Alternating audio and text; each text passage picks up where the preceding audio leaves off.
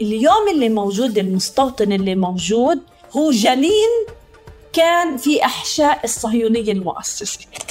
تريد أن تأخذ تستكمل الصهيونية حتى النهاية من خلال ضم كل مناطق الضفة لأنه هي قلب أرض إسرائيل.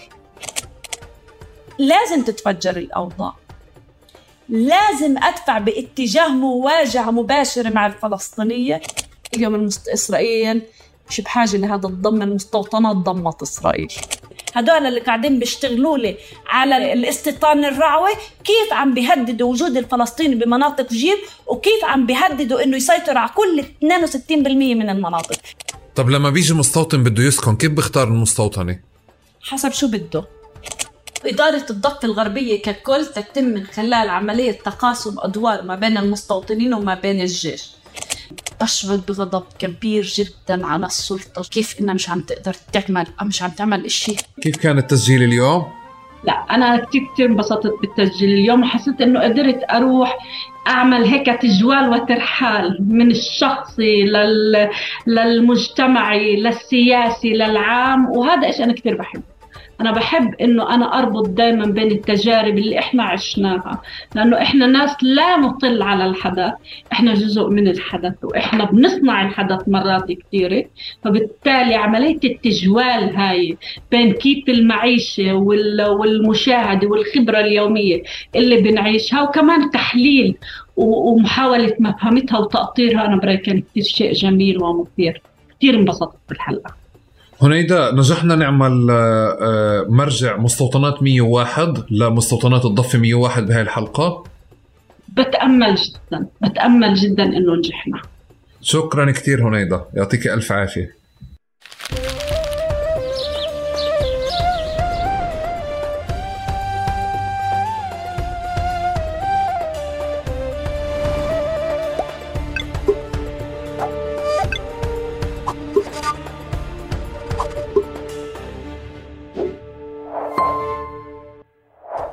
مرحبا واهلا وسهلا فيكم في حلقة جديدة من بودكاست تقارب. معكم أنا أحمد البيقاوي وضيفتي لليوم العزيزة هنيدا غانم.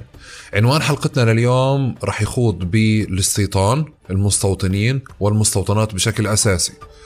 خلال زيارتي القريبة جدا آه، المؤخرة لفلسطين بعد انقطاع شفت مشاهد آه، ما كنت شايفها من قبل شكل تمدد مستوطنات ما كان موجود شكل بنى تحتية آه، ما كنت أتخيل أنه ممكن يكون موجود تحديدا في منطقة حوارة بشكل أساسي. آه، مستوى شجاعة وجرأة المستوطنين هذا ما عهدنا من قبل أبدا. وسابقا كنا دائما نشوف المستوطنين أقل شجاعة وأكثر خوفا حتى خلال وقوفهم عند محطات الحافلات. اليوم عم نحكي على أجيال جديدة آه، فتيان شباب أو أولاد صغار حتى. من تلاقي مسج موجودة على شوارع على آه، مجموعات الطرق اللي هي بتابع الفلسطينيين منها أحوال الطرق. حرفيا بكون مكتوب أولاد بسكروا الشارع أو أولاد برموا حجار على السيارات شكل الشجاعة هذا جديد علينا ما كنا نعرفه ما كنا نعرف المستوطنين بهذه الجرأة وما كنا نعيش يوم من الأيام أو ما كنا نتخيل بيوم من الأيام أنه ممكن فتيان أو أولاد كما زي ما إحنا بنسميهم أولاد مستوطنين عم بزتوا حجار على السيارات ويسكروا مناطق الضفة الغربية أو يسكروا شوارع الطرق. من ناحية تاني اليوم الصبح كنت بقرأ تقرير طويل عن شبكة شبكات الطرق اللي بتشتغل إسرائيل على آه، تمديدها و تأسيسها في الضفة الغربية وشكل البنى التحتية اللي راح يغذي أو راح يشتغل على آه، تحسين حياة مليون مستوطن هذا الرقم اللي بيسعوا إنه آه، يكون موجود في الضفة الغربية ويسهلوا حياتهم بأفضل البنى التحتية وأفضل الطرق وأفضل الشوارع وأفضل الجسور. اليوم رح أجرب أخوض كثير أسئلة مع هنيدا رح أجرب أصفت آه، الأفكار اللي حكيتها الآن وغيرها ورح أجرب أبني الصور أكثر لأفهم قديش حقيقة إحنا ما زلنا بانيين صور نمطية حقيقية أو غير حقيقية وكمان قديش فكرة الاستيطان هاد مدى سهولة أو صعوبة تفكيكه مدى سهولة أو صعوبة حتى التعاطي معه. وكمان بهمني جدا أعرف المستوطن اللي أنا بشوفه على الطرق هذا المستوطن الجديد الجيل الجديد. شو خلفيته؟ شو بفكر؟ وكيف بتعاطى؟ آه، قبل ما نبلش بالحوار وقبل ما نبلش بالحلقة بحب أشكركم مقدما آه، كالعادة على مشاركتكم كل أفكاركم. كل أسئلتكم كل مقترحاتكم للمواضيع والضيوف. تقارب بفضل مقترحاتكم ومشاركاتكم دائما بكون أقرب. وكمان شكرا على اشتراككم بالقنوات وقناة اليوتيوب وقنوات البودكاست. وشكرا على مشاركتكم هذا المحتوى مع كل حدا ممكن يكون مهتم فيه. ويعطيكم ألف عافية وبهيك بنبدأ نورت الدنيا. الله يخليك. يسعد صباحك. وصباحك. وميت أهلا وسهلا.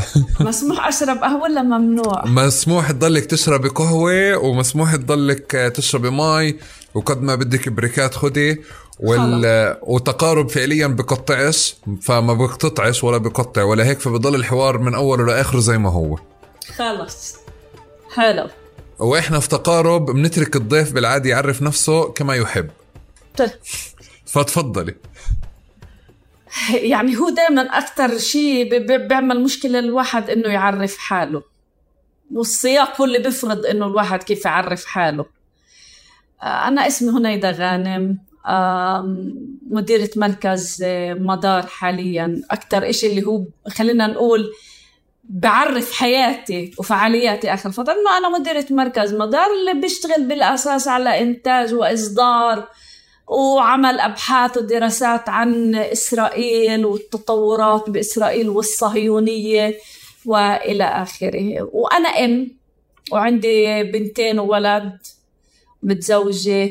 آه وهذا إشي كتير مهم. بالأصل من الداخل من الثمانية وأربعين من بلد اسمها المرجة خلصت تعليم الدكتوراه بالجامعة العبرية. وخلال هذيك الفترة تعرفت على جوزي اللي هو إيه إيه أصله إيه من رام الله. كان عايش بأمريكا وجذوره أصله من يعني هو من سكان رام الله. أصله لاجئ أصلا من قرية اسمها وشوش. فهذه أنا. أنا مجموعة شغلات كتيرة. وانت فعليا قديش لك مقيمة في الضفة؟ هلا أنا مقيمة بين القدس وبين رام الله. بالأساس. أوكي. وحاليا خلينا نقول يعني كل الوقت أنا أنا بقدر أقول دائما بقول لهم أنا أنا عايشة على الحاجز أو عايشة على الجدار. أكثر مما انها تيجي تسألني أنت موجودة برام الله بقول لك بعرف الصبح بب أنا برام الله بعد الظهر ممكن أكون بالقدس. عايشة بالقدس سك الصبح برام الله ال- بالليل بالقدس ب weekend عند أمي في الداخل. فهيك بلف بكل فلسطين في كل المحلات. هذا إشي حلو أنا بحبه. في كم غلا. إلك؟ كم سنة إلك بالوضعية هاي؟ من هاي الوضعية أنا إلى تقريبا 25 سنة. 25 سنة. يعني بنحكي ب 98 آه. أوكي. فأنت فعليا اجيتي إجيتي بال... بأيام الرفاه آه. بعدين بعدين سكرت الدنيا. بالاجتياح كنت في الضفة؟ أنا كنت موجودة بهديك الفترة أنا تجوزت بال 98 وبال 99 جبت بنتي الأولى وكانت عن جد أيام الرفاه والسعادة والمحبة معنى إنه يعني أنت فايت في حالة اللي الناس لساتها مش عارفة وين رايح الوضع. بس في هيك حالة يعني في في خوف بس في هيك يعني بركن تزبط إيه، من جهة إيه، تانية إيه، تفاؤل. وكانت رام الله وعن جد تعرف أحمد هيك في شغلات مهمة مرات كتير الواحد يحكي عنها. الفجوات اللي موجودة يعني معرفش قديش معنا وقت بس يمكن نحكي كتير في هذا الموضوع. إنه أنا أجيت أنا كنتش أعرف رام الله. يعني لما تعرفت على جوزي بعرفش إشي عن رام الله. زيار الزيارتين أو ثلاث زيارات اللي قمت فيهم بحياتي لرام الله قبل ما اتجوزت آه، مرة رحنا مرقنا مرقة من رام الله. كنا بالجامعة العبرية طلعنا مجموعة من أبناء البلد كنت أنا موجودة بأبناء البلد. طلعنا لزيارة لجامعة بير زيت تضامن مع جامعة بير زيت فهيك بس هي بس صدمة يعني إنه إنه إنه محاولة فهم شو هذا الإشي الجديد. والمرة إيه، الثانية إيه، والثالثة فعليا اللي إجيت أنا كنت already بلشت الماجستير آخذ كتب سمعت في مكتبة اسمها مكتبة الجامعات بنص رام الله تروح تشتري منها كتب. فأنا أجيت على مكتبة الجامعات أشتري كتب. وبتذكر كتير منيح الصدمة اللي صاب والذهول اللي صابني إنه شفت آه، كتب آه، يعني هيجل فوكو آه، بالعربي. مش ممكن مش مصدقة يعني حالي. فيعني طالبة آه بس اشتريت هيك كم كتب وكأن الدنيا مش واسعتني من الفرحة إنه ألاقي كل هالكتب موجودة آه، بالعربي. وروحت. فهاي هي رام الله هيك تجربة رام الله بالنسبة لي حتى بتذكر إنه أنا لما وصلت المنارة ضعت. بقولوا لي في حدا بضيع برام الله؟ قلت لهم آه أنا مرتين فتت وضعت لأنه في دوار وشوارع بتمرق إيه بتروح بكل الاتجاهات كلها بتشبه بعض بالنسبة لإلي. آه فضعت. فكل مرة كنت أضيع بس أروح. فهيك فهيك. علما إنه أنا ما بحكي عن فرق بين ضفة وداخل أنا بحكي عن رام الله وداخل لأنه أنا إمي من الضفة. إمي من دير الغصون. أنا كتير بعرف طول كرم أنا بنت المنطقة هديك. بس هي الفارق بين رام الله وبين وين أنا موجودة. رام الله حالة مختلفة. شرفت ونورت دير الغصون وطول كرم آه أنا امي من دارسي إيه دارسيدي من دير الغصون. البلد اللي كنا نطلع ونروح وقر... ومدينتنا قبل ما يعني يصير كل ال... بالذات بعد الانتفاضة الثانية آه. كانت ال... طول كرم هي مدينتنا يعني إحنا. إحنا وجهتنا كانت للشرق مش لاتجاه المدن الإسرائيلية طب بدي بدي بدي, أسألك على المرجة أنا ما بعرفش إشي عنها فبنفع آه، تحكي لي يعني آه، تحكي لي شوي عنها؟ مش زي ويكيبيديا. مش بس أنت بتعرفش عن المرجة 99.9% من الشعب كل فلسطيني ككل بيعرفش مين المرجة أسباب موضوعية بالمناسبة ومرات يعني ما بعرف ليش. أول شيء المرجة هي خربة بمفاهيمنا.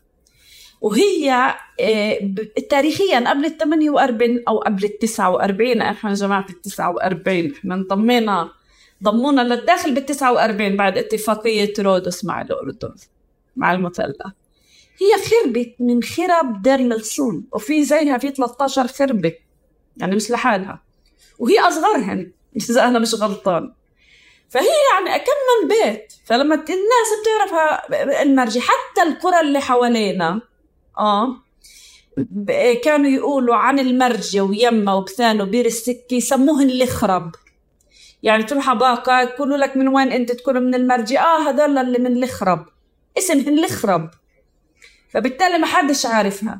بس جديد تعرف كبرتنا هي الخربة كبرت وشافت حالها وصارت يعني بلد كبيرة.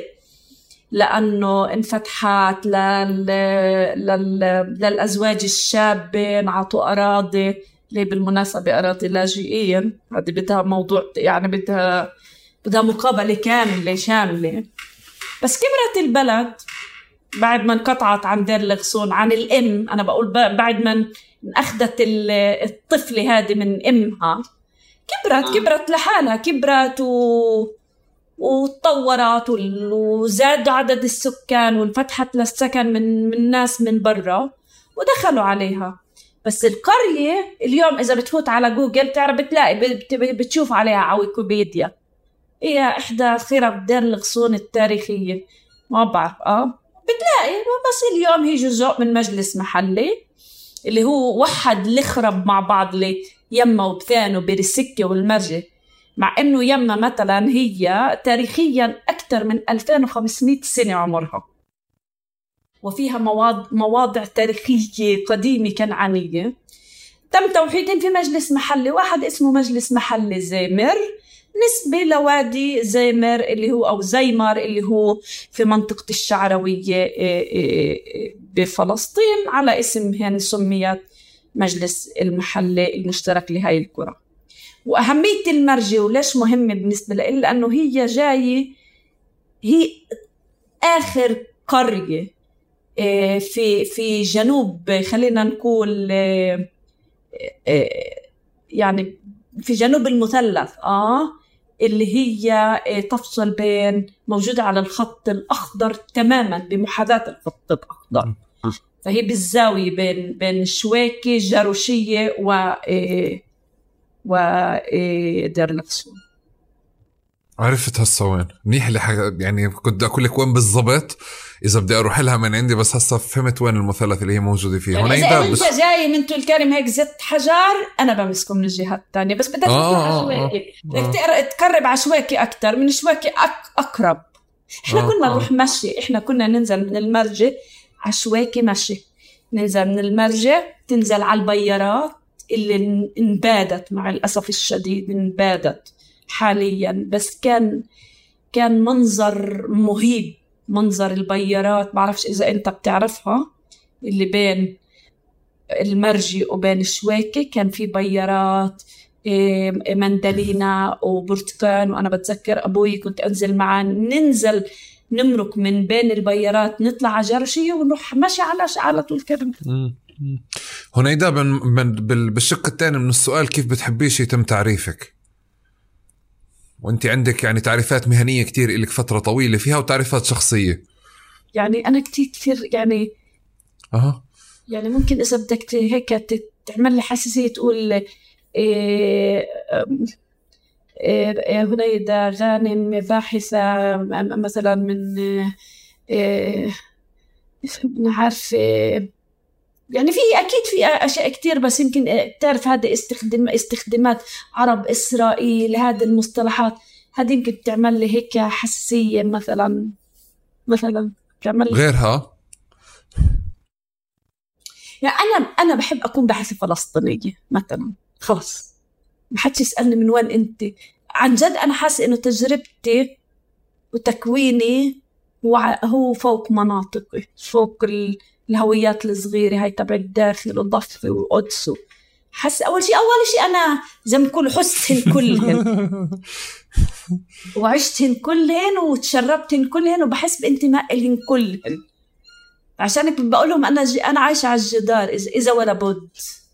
انت أنت فعليا حساسيتك المفروض تكون مضاعفة على أبناء ال 48 اللي اللي بتحسسوا من موضوع عرب إسرائيل لأنه أنت يعني تعبتي.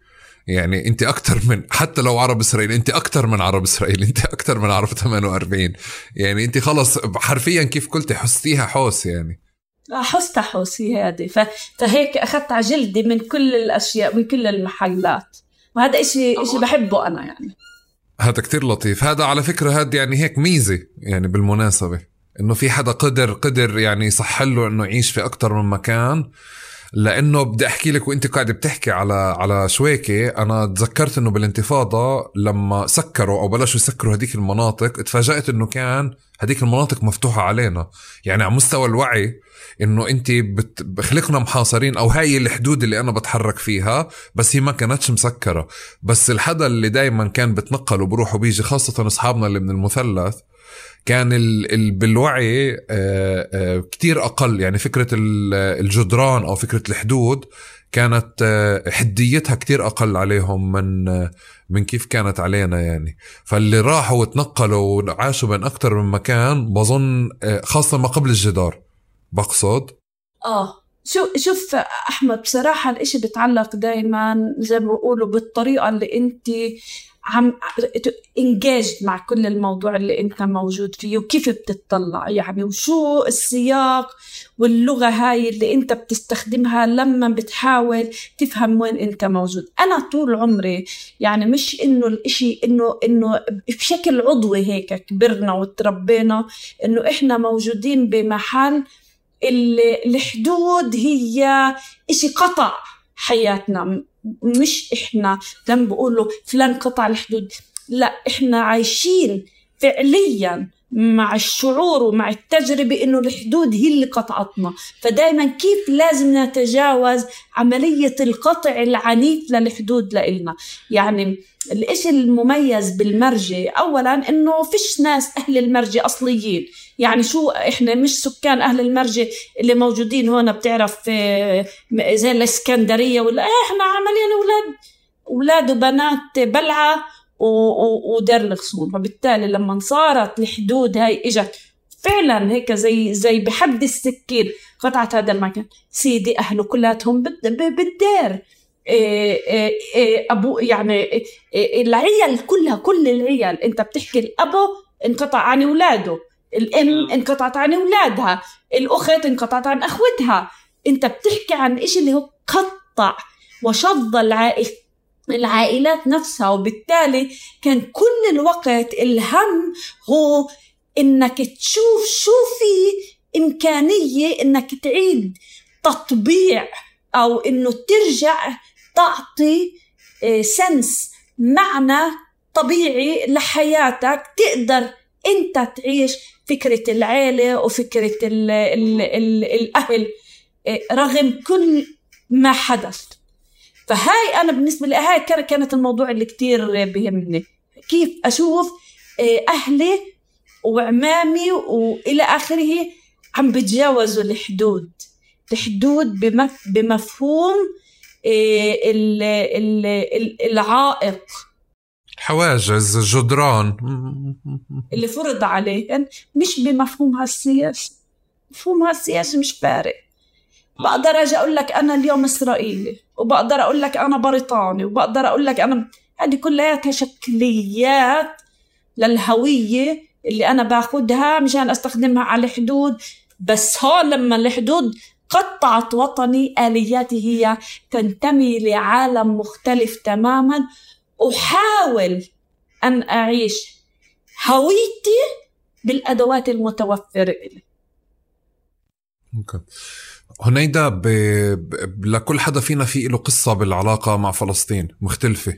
في حدث بكون حدث أو قصة أو مشهد صار معك بشكل مباشر أو صار مع حدا من محيطك اللي نقل العلاقة من علاقة رمزية أو رومانسية أو خلاها تصير علاقة أكثر اشتباكا مع فلسطين. أو انتصارا أو تضامنا أو تفاعلا أو خصومة مع مع الاحتلال. ف بنخلق ب أنا عم بجرب أعطيك مساحة تفكري أو تستحضري بس بنخلق فعليا ب خاصة اللي زيك إنه أنا كنت رح تقولي لي شفت فلسطين بكتير أشياء. آه، بس بس في دائما الحدث أو القصة أو الصورة اللي هلأ وأنا قاعد بحكي معك فيها هي مش قصة واحدة هي أكيد مجموعة من القصص التراكمية بس في القصص اللي بنستحضرها في البرنامج القصص الأولى اللي عملت هذا الوعي أو عملت سويتش للوعي وخلته فاعل أكثر. شوف أنا عن جد في كتير أشياء وكتير محطات يمكن أزوى يعني شو بدي أقول لك؟ أكيد يعني مش مش زي غيري لا يقارن بغيري ولا يقارن بقصص فلسطينية اللي تشردوا ويعني ما أنت عارف إحنا قاموسنا لت... قاموسنا وقاموس التراجيدي زخم. بس في أشياء اللي أنا بحياتي كتير أثرت. يعني أنا أول اول أول هذا أول لقاء بالنسبة لي كنت أنا صغير يمكن كان عمري خمس ست سنين. إيه، إيه، اعتقلوا مثلا خالي. okay؟ قلت لك إما من الضفه إما من دير الفصول فبتذكر لما اعتقلوا خالي قديش كان الحدث تراجيدي بالنسبة لدار سيدي. خالي بتعلم بالعراق جاي من العراق اخذوه التراجيدي الأكثر إني أنا رحت على المحاكمة تبعته. بتعرف بالزمان زمان كانوا يخلونا نروح على المحكمة أولاد صغار. والناس كانت المحكمة في نابلس. فأنا رحت مع أمي ومع أبوي على المحكمة ومع ستي. فالمشهد اللي عمري خلينا نقول اللي صدمني هيك كطفل بوقتها إنه ستي بس شافت خالي هجمت عليه تبكي وبدها تعبطه فالجندي أول إشي عمله مسكها وخبطها على الأرض دبها. أوكي؟ هذا أول مشهد. أنا وبعدين قالوا كل الأطفال يطلعوا برا طبعا طرونا من جوات من جوات المحكمة. هذا مشهد هيك انطبع هيك ب فصار هذا المشهد مطبوع براسك.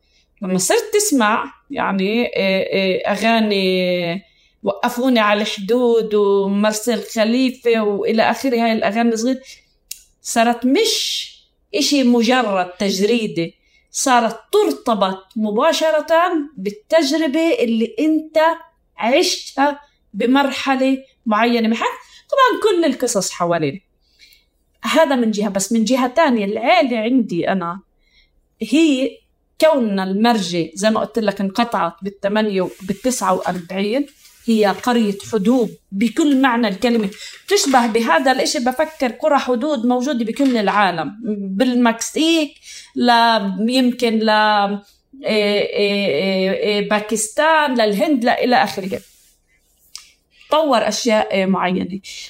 المعاناة اللي كانت بدار سيدي بفترة الخمسينات وبداية الستينات بسبب كونهن على الحدود مرعبة بمعنى إيه، اولا إيه، عمي كان عمري 13 سنة تعرف هو مناطق الحدود إيش بصير فيها؟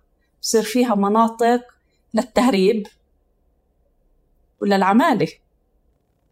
يعني إذا إسرائيل بدها عملاء تلتقي فيهن على الحدود وإذا الناس بدها تهرب بتهرب على الحدود. وإذا الناس بدها تزور قرايبها بتتهرب على الحدود. وإنت عايش على الحدود. فإنت زي كأنك قاعد وفي حقل هيك مليء في هاي التجارب. اولا كل القصص اللي بنسمعها إحنا ربينا عليها هي قصص الحدود. كلها.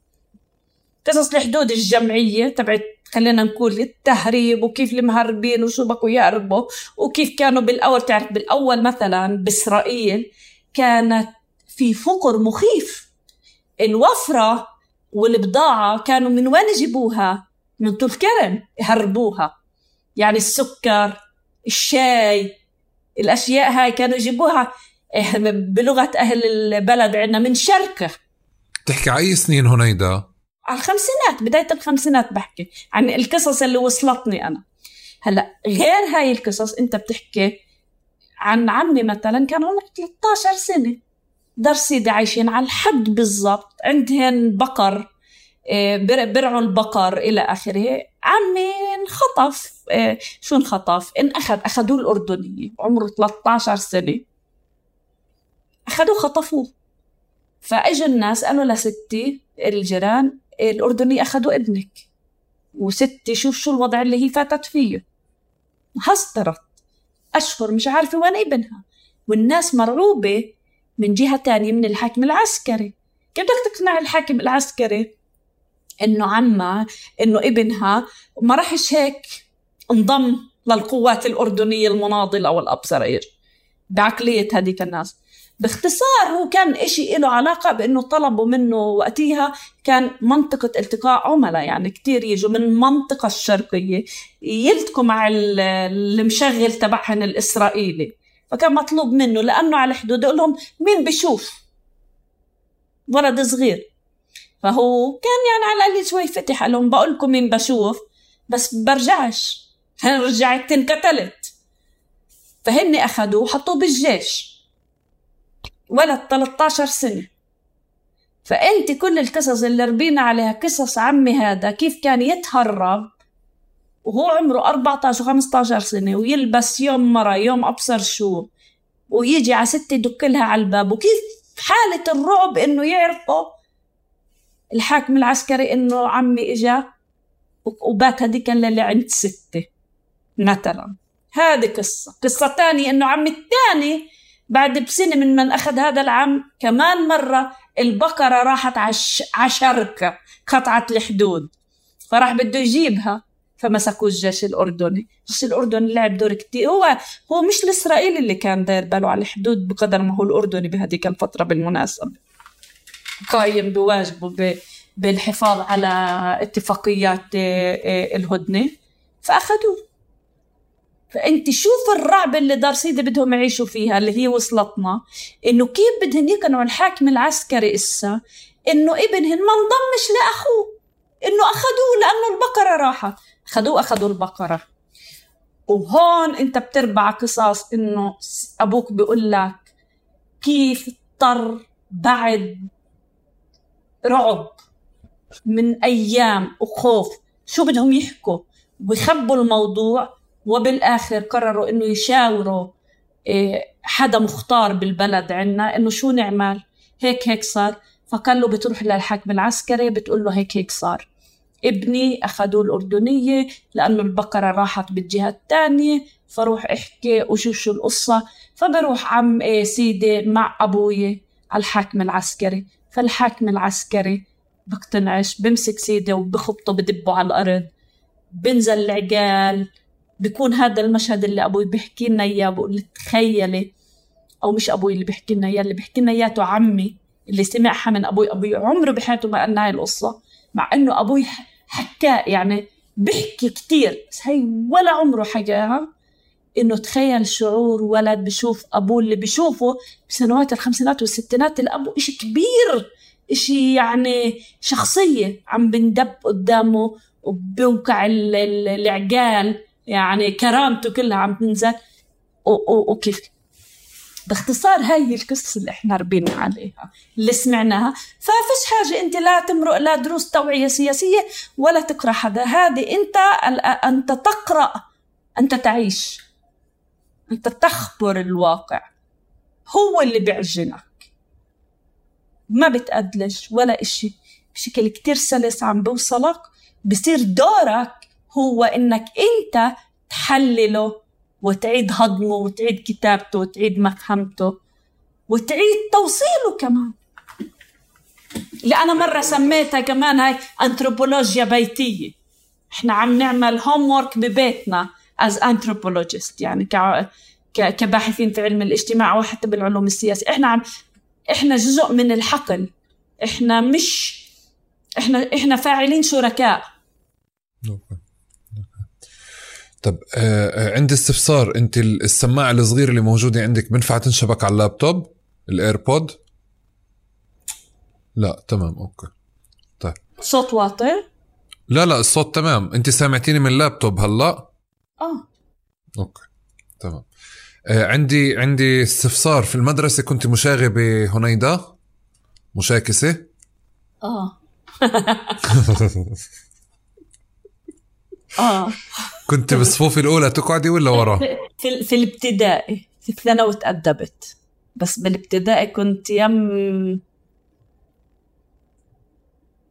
قوية قوية زي ما بيقولوا. كنت تقعد لا هدي كنت بالصفوف الأولى بالثانوية والإعدادية ولا الصفوف الأخيرة بالصفوف؟ يعني مش كتير أحب أقعد بالصفوف الأولى ولا مرة كنت أحب أقعد بالصفوف الأولى. يعني بالوسط هيك مش مش بالآخر على الآخر ومش بالأول على الأول. بالابتدائي كنت بالأول أول صف دايما.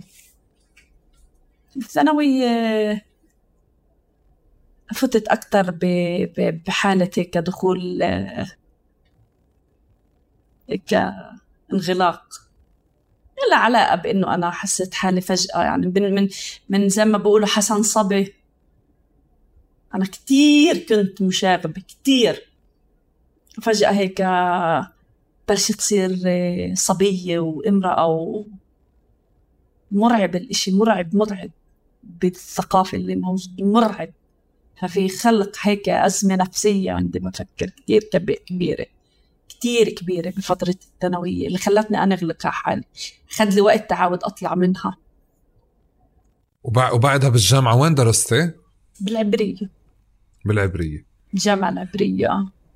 طب أنا أنا مش في حالتك أنت مش رح نقدر نمسك في موضوعنا محطة محطة انتقال أو محطة هيك يعني مفصلية بقضية التعرف على المستوطنات أو الاستيطان.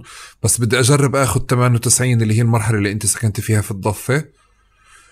آه، واجرب أسألك ما قبلها شو كنت بتعرفي عن المستوطنات والمستوطنين؟ قبل ما تبلشي تشوفيهم وتشهدي وتشهدي على وجودهم وعلى تطورهم. بس ما قبل ال 98 شو كنت تعرفي؟ شو كانت تصوراتك عن الاستيطان في الضفة؟ شوف كمان مرة أنا بحب أرجع للتجربة هاي اللي التي لا تتواسطها المعرفة الأكاديمية إنما الخبرة الذاتية أكثر لأنه فيها صدق عن جد صدق أكبر. يعني أنا كمان مرة لما أنا مثلا أول مرة سمعت كلمة يما هاي مستعمرة من شباك أهلي فتحوا قال شوفوا هناك عم ببنوا مستعمرة. فهيك اطلعت فعلا هيك خط بتعرف كيف كنا نميز المستوطنات إحنا وقتها إنه في خط متواصل هيك ضواو خط هيك طويل ضواو بتشوفه من بعيد. فهذا بأشر إلى أنه في مستعمرة جديدة. الدواء الفلسطينية مختلفة. بفكر أكثر بتروح على أصفر ومرة حدا فسر لي إياه إنه الإشي مش صدفة. يعني إنه الإشي مقصود. إنه تمييز بين المستوطنة وبين الهاي. لأسباب حتى أمنية. باختصار إنه هاي مستعمرة فأنا أنا سمعت فصرت أعرف إنه هاي إشي اللي عم عم عم عم بنحط بين القرى والمحلات العربية عشان يسيطر عليها. فكان في إشي هيك بخوف إنه واو هدول عم بيجي بدهم ياكلوا المنطقة. لما أجيت على طبعا ال ال ال ال يمكن اللحظة هاي وبعدين صرت تقرأ عنه وتفهم عنه أكثر وتسمع الأخبار أكثر والمستوطنين وإلى آخره. بس اللحظة الفارقة يمكن في هذا الشعور بأنه المستوطنين عم بتحولوا لقوة حقيقية. آه هي يمكن بالتسعينات. تنساش إنه إحنا بالنسبة لنا بجد بحكي فترة من سنوات أنا كنت أبناء بلد يعني. هذا كتير إشي مهم. مش فارقة معي مستوطنة ولا مستعمرة. معنى إنه مستوطنة هي تحيل إلى شكل الاستعمار الموجود في الأراضي الفلسطينية المحتلة 67 والمستعمرة هي الشكل الاستيطاني تبع ال 48 اللي داخل إسرائيل. وإنه هاي قصة الشرعية تبنى حسب يعني منطق سياسي آه، استعماري أصلا. ما كانت فايتة كتير راسي وقتها. بس في عملية هذا التضخم اللي صار يصير في الاستيطان إيه بلش كمان يفتح يفتح أسئلة تانية إيه طبعا تطورت مع مع الوقت كتير. إنه عم بتشوف أنت إنه هذا المستوطني اللي عم عم عم, عم يعني عم تكبر وتتضخم وتتضخم قوتها باستمرار. آه وطبعا كل الصراع اللي كان بإسرائيل في سنوات التسعينات هو حول إنه شرعية الاستيطان مش شرعية الاستيطان لازم نفكك المستوطنات مش لازم نفكك المستوطنات إلى آخره.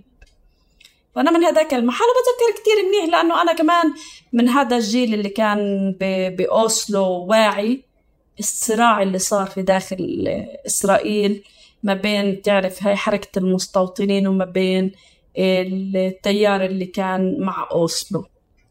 وصولا ل يعني وصل كنت وهذا الصراع طبعا باختيار رابين لأنه يعني هو بين صراع بين بين طريقين إيه، في داخل الصهيونية حول مستقبل الصهيونية. فأنا هناك أنا بلشت أحس أكثر طبعا جد أحمد لا يعني المؤشرات كانت موجودة هناك. أنت بتحكي على إيه، إيه، ظاهرة اللي هي بس توسعت.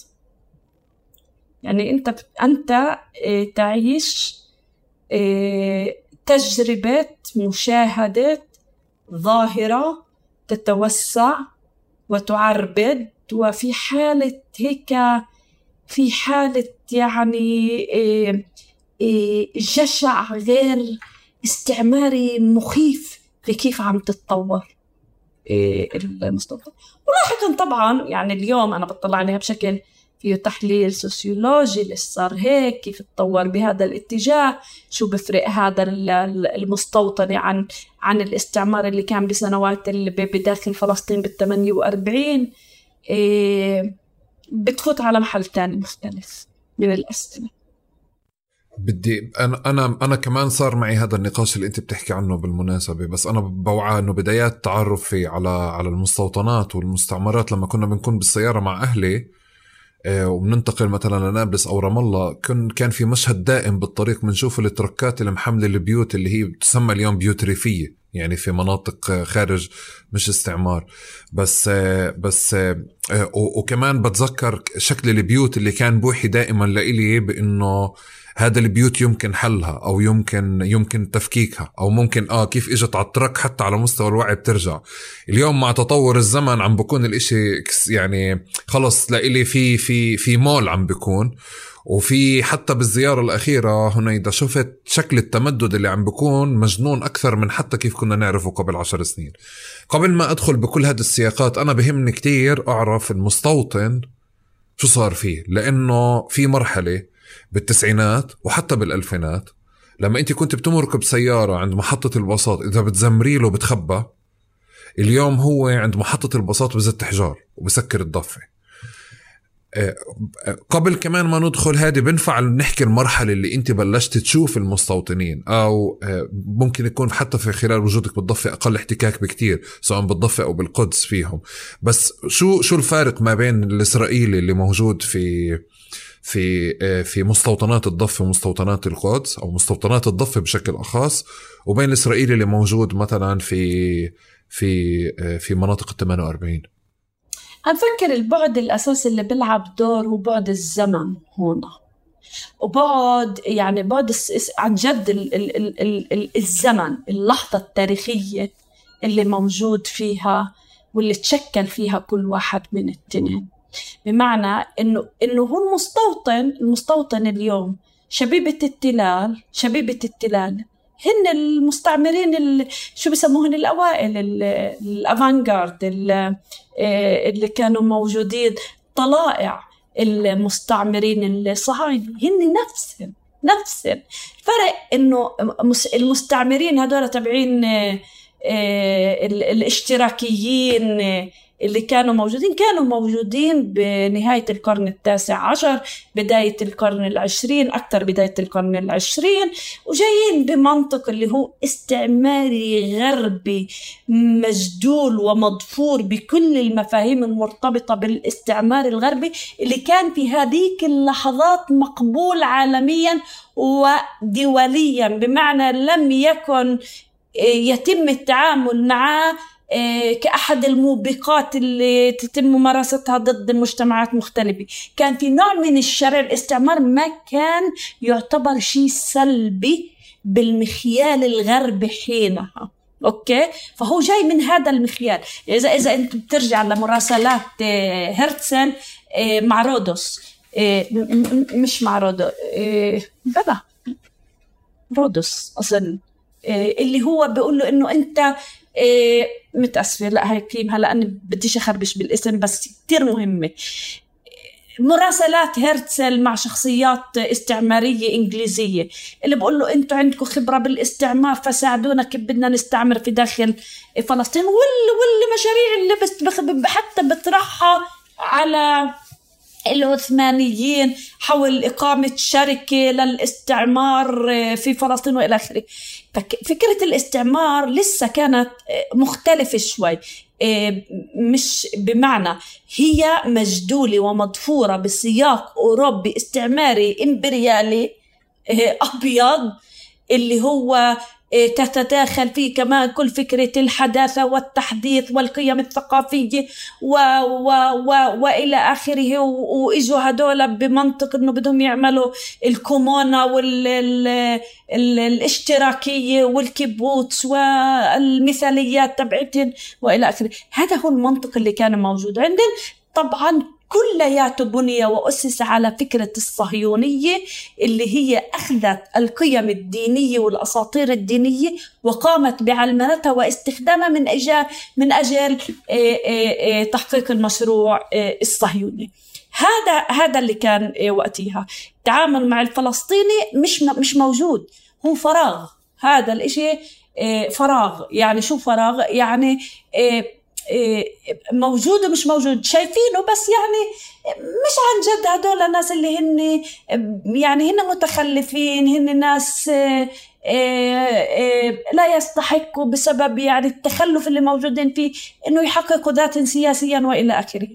بالمقابل آه فهذه السياق العام للمستعمر اللي كان المستعمر اللي أفرز الإسرائيلي اللي هو تحقق حقق مشروع هرتزل بال 48 بإقامة الدولة اليهودية اللي, اللي تم تسميتها دولة إسرائيل على أساس إقامة كمان ال ال الهوية اليهودية اللي بتاخد الأساطير اليهودية وبتعلم منها وبدها تقيم دولة على طراز غربي أوروبي علماني إلى آخره. اليوم اللي موجود المستوطن اللي موجود هو نمو جنين يعني خلينا نقول هو جنين كان في أحشاء الصهيونية المؤسسة. هو الجنين اللي هو اسمه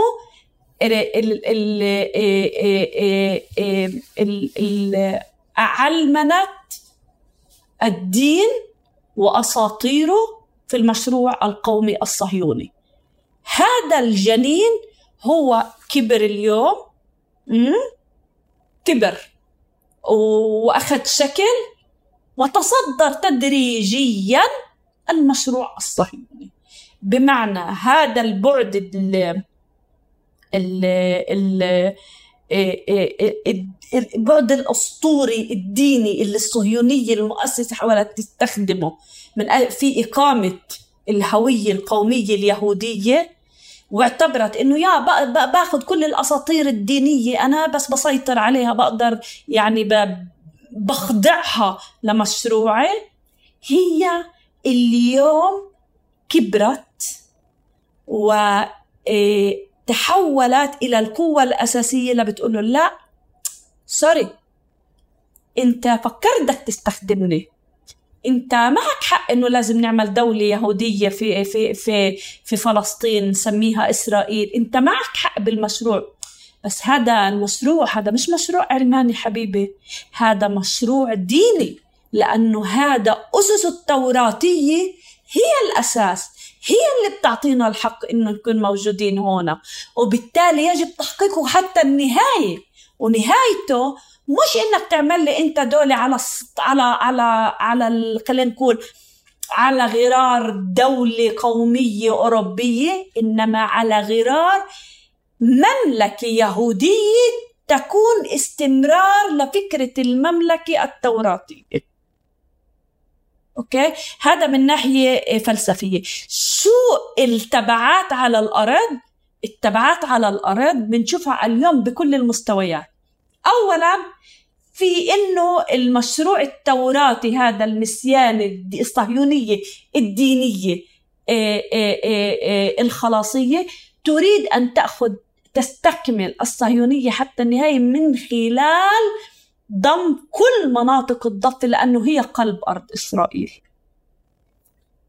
لما لما اجى هرتزل قالوا هاي أرض الآباء والأجداد. حبيبي تمام أرض الآباء والأجداد. عن جد يعني يافا. وتل أبيب وغزة. آه إيه وحيفا أرض الآباء والأجداد. أرض الآباء والأجداد حسب الأسطورة التوراتية هي. بيت إيل هي نابلس هي الخليل هي القدس. هاي أرض الآباء والأجداد. أوكي؟ هذا أولا. فبالتالي لما تيجي تقول لي إنه أنت أخذت بدك تاخذ بدك تاخذ الأسطورة التوراتية. بس كيف تعجبك بيجي بقول له هذا لا حبيبي هي أرض الأباء والأجداد. يعني هن هن ماخذين الص... هن هن التحقيق الحقيقي وال... والصحيح للصهيونية. فأنا بدي أرض إسرائيل كلياتها لإلي. فهذا بيعني إنه أي إمكانية لتنازل سياسي غير وارد. المسألة عندي هي حسم اللي هو بسميه سموتريتش أو يجد تجسيده في خطة سموتريتش لخطة الحسم.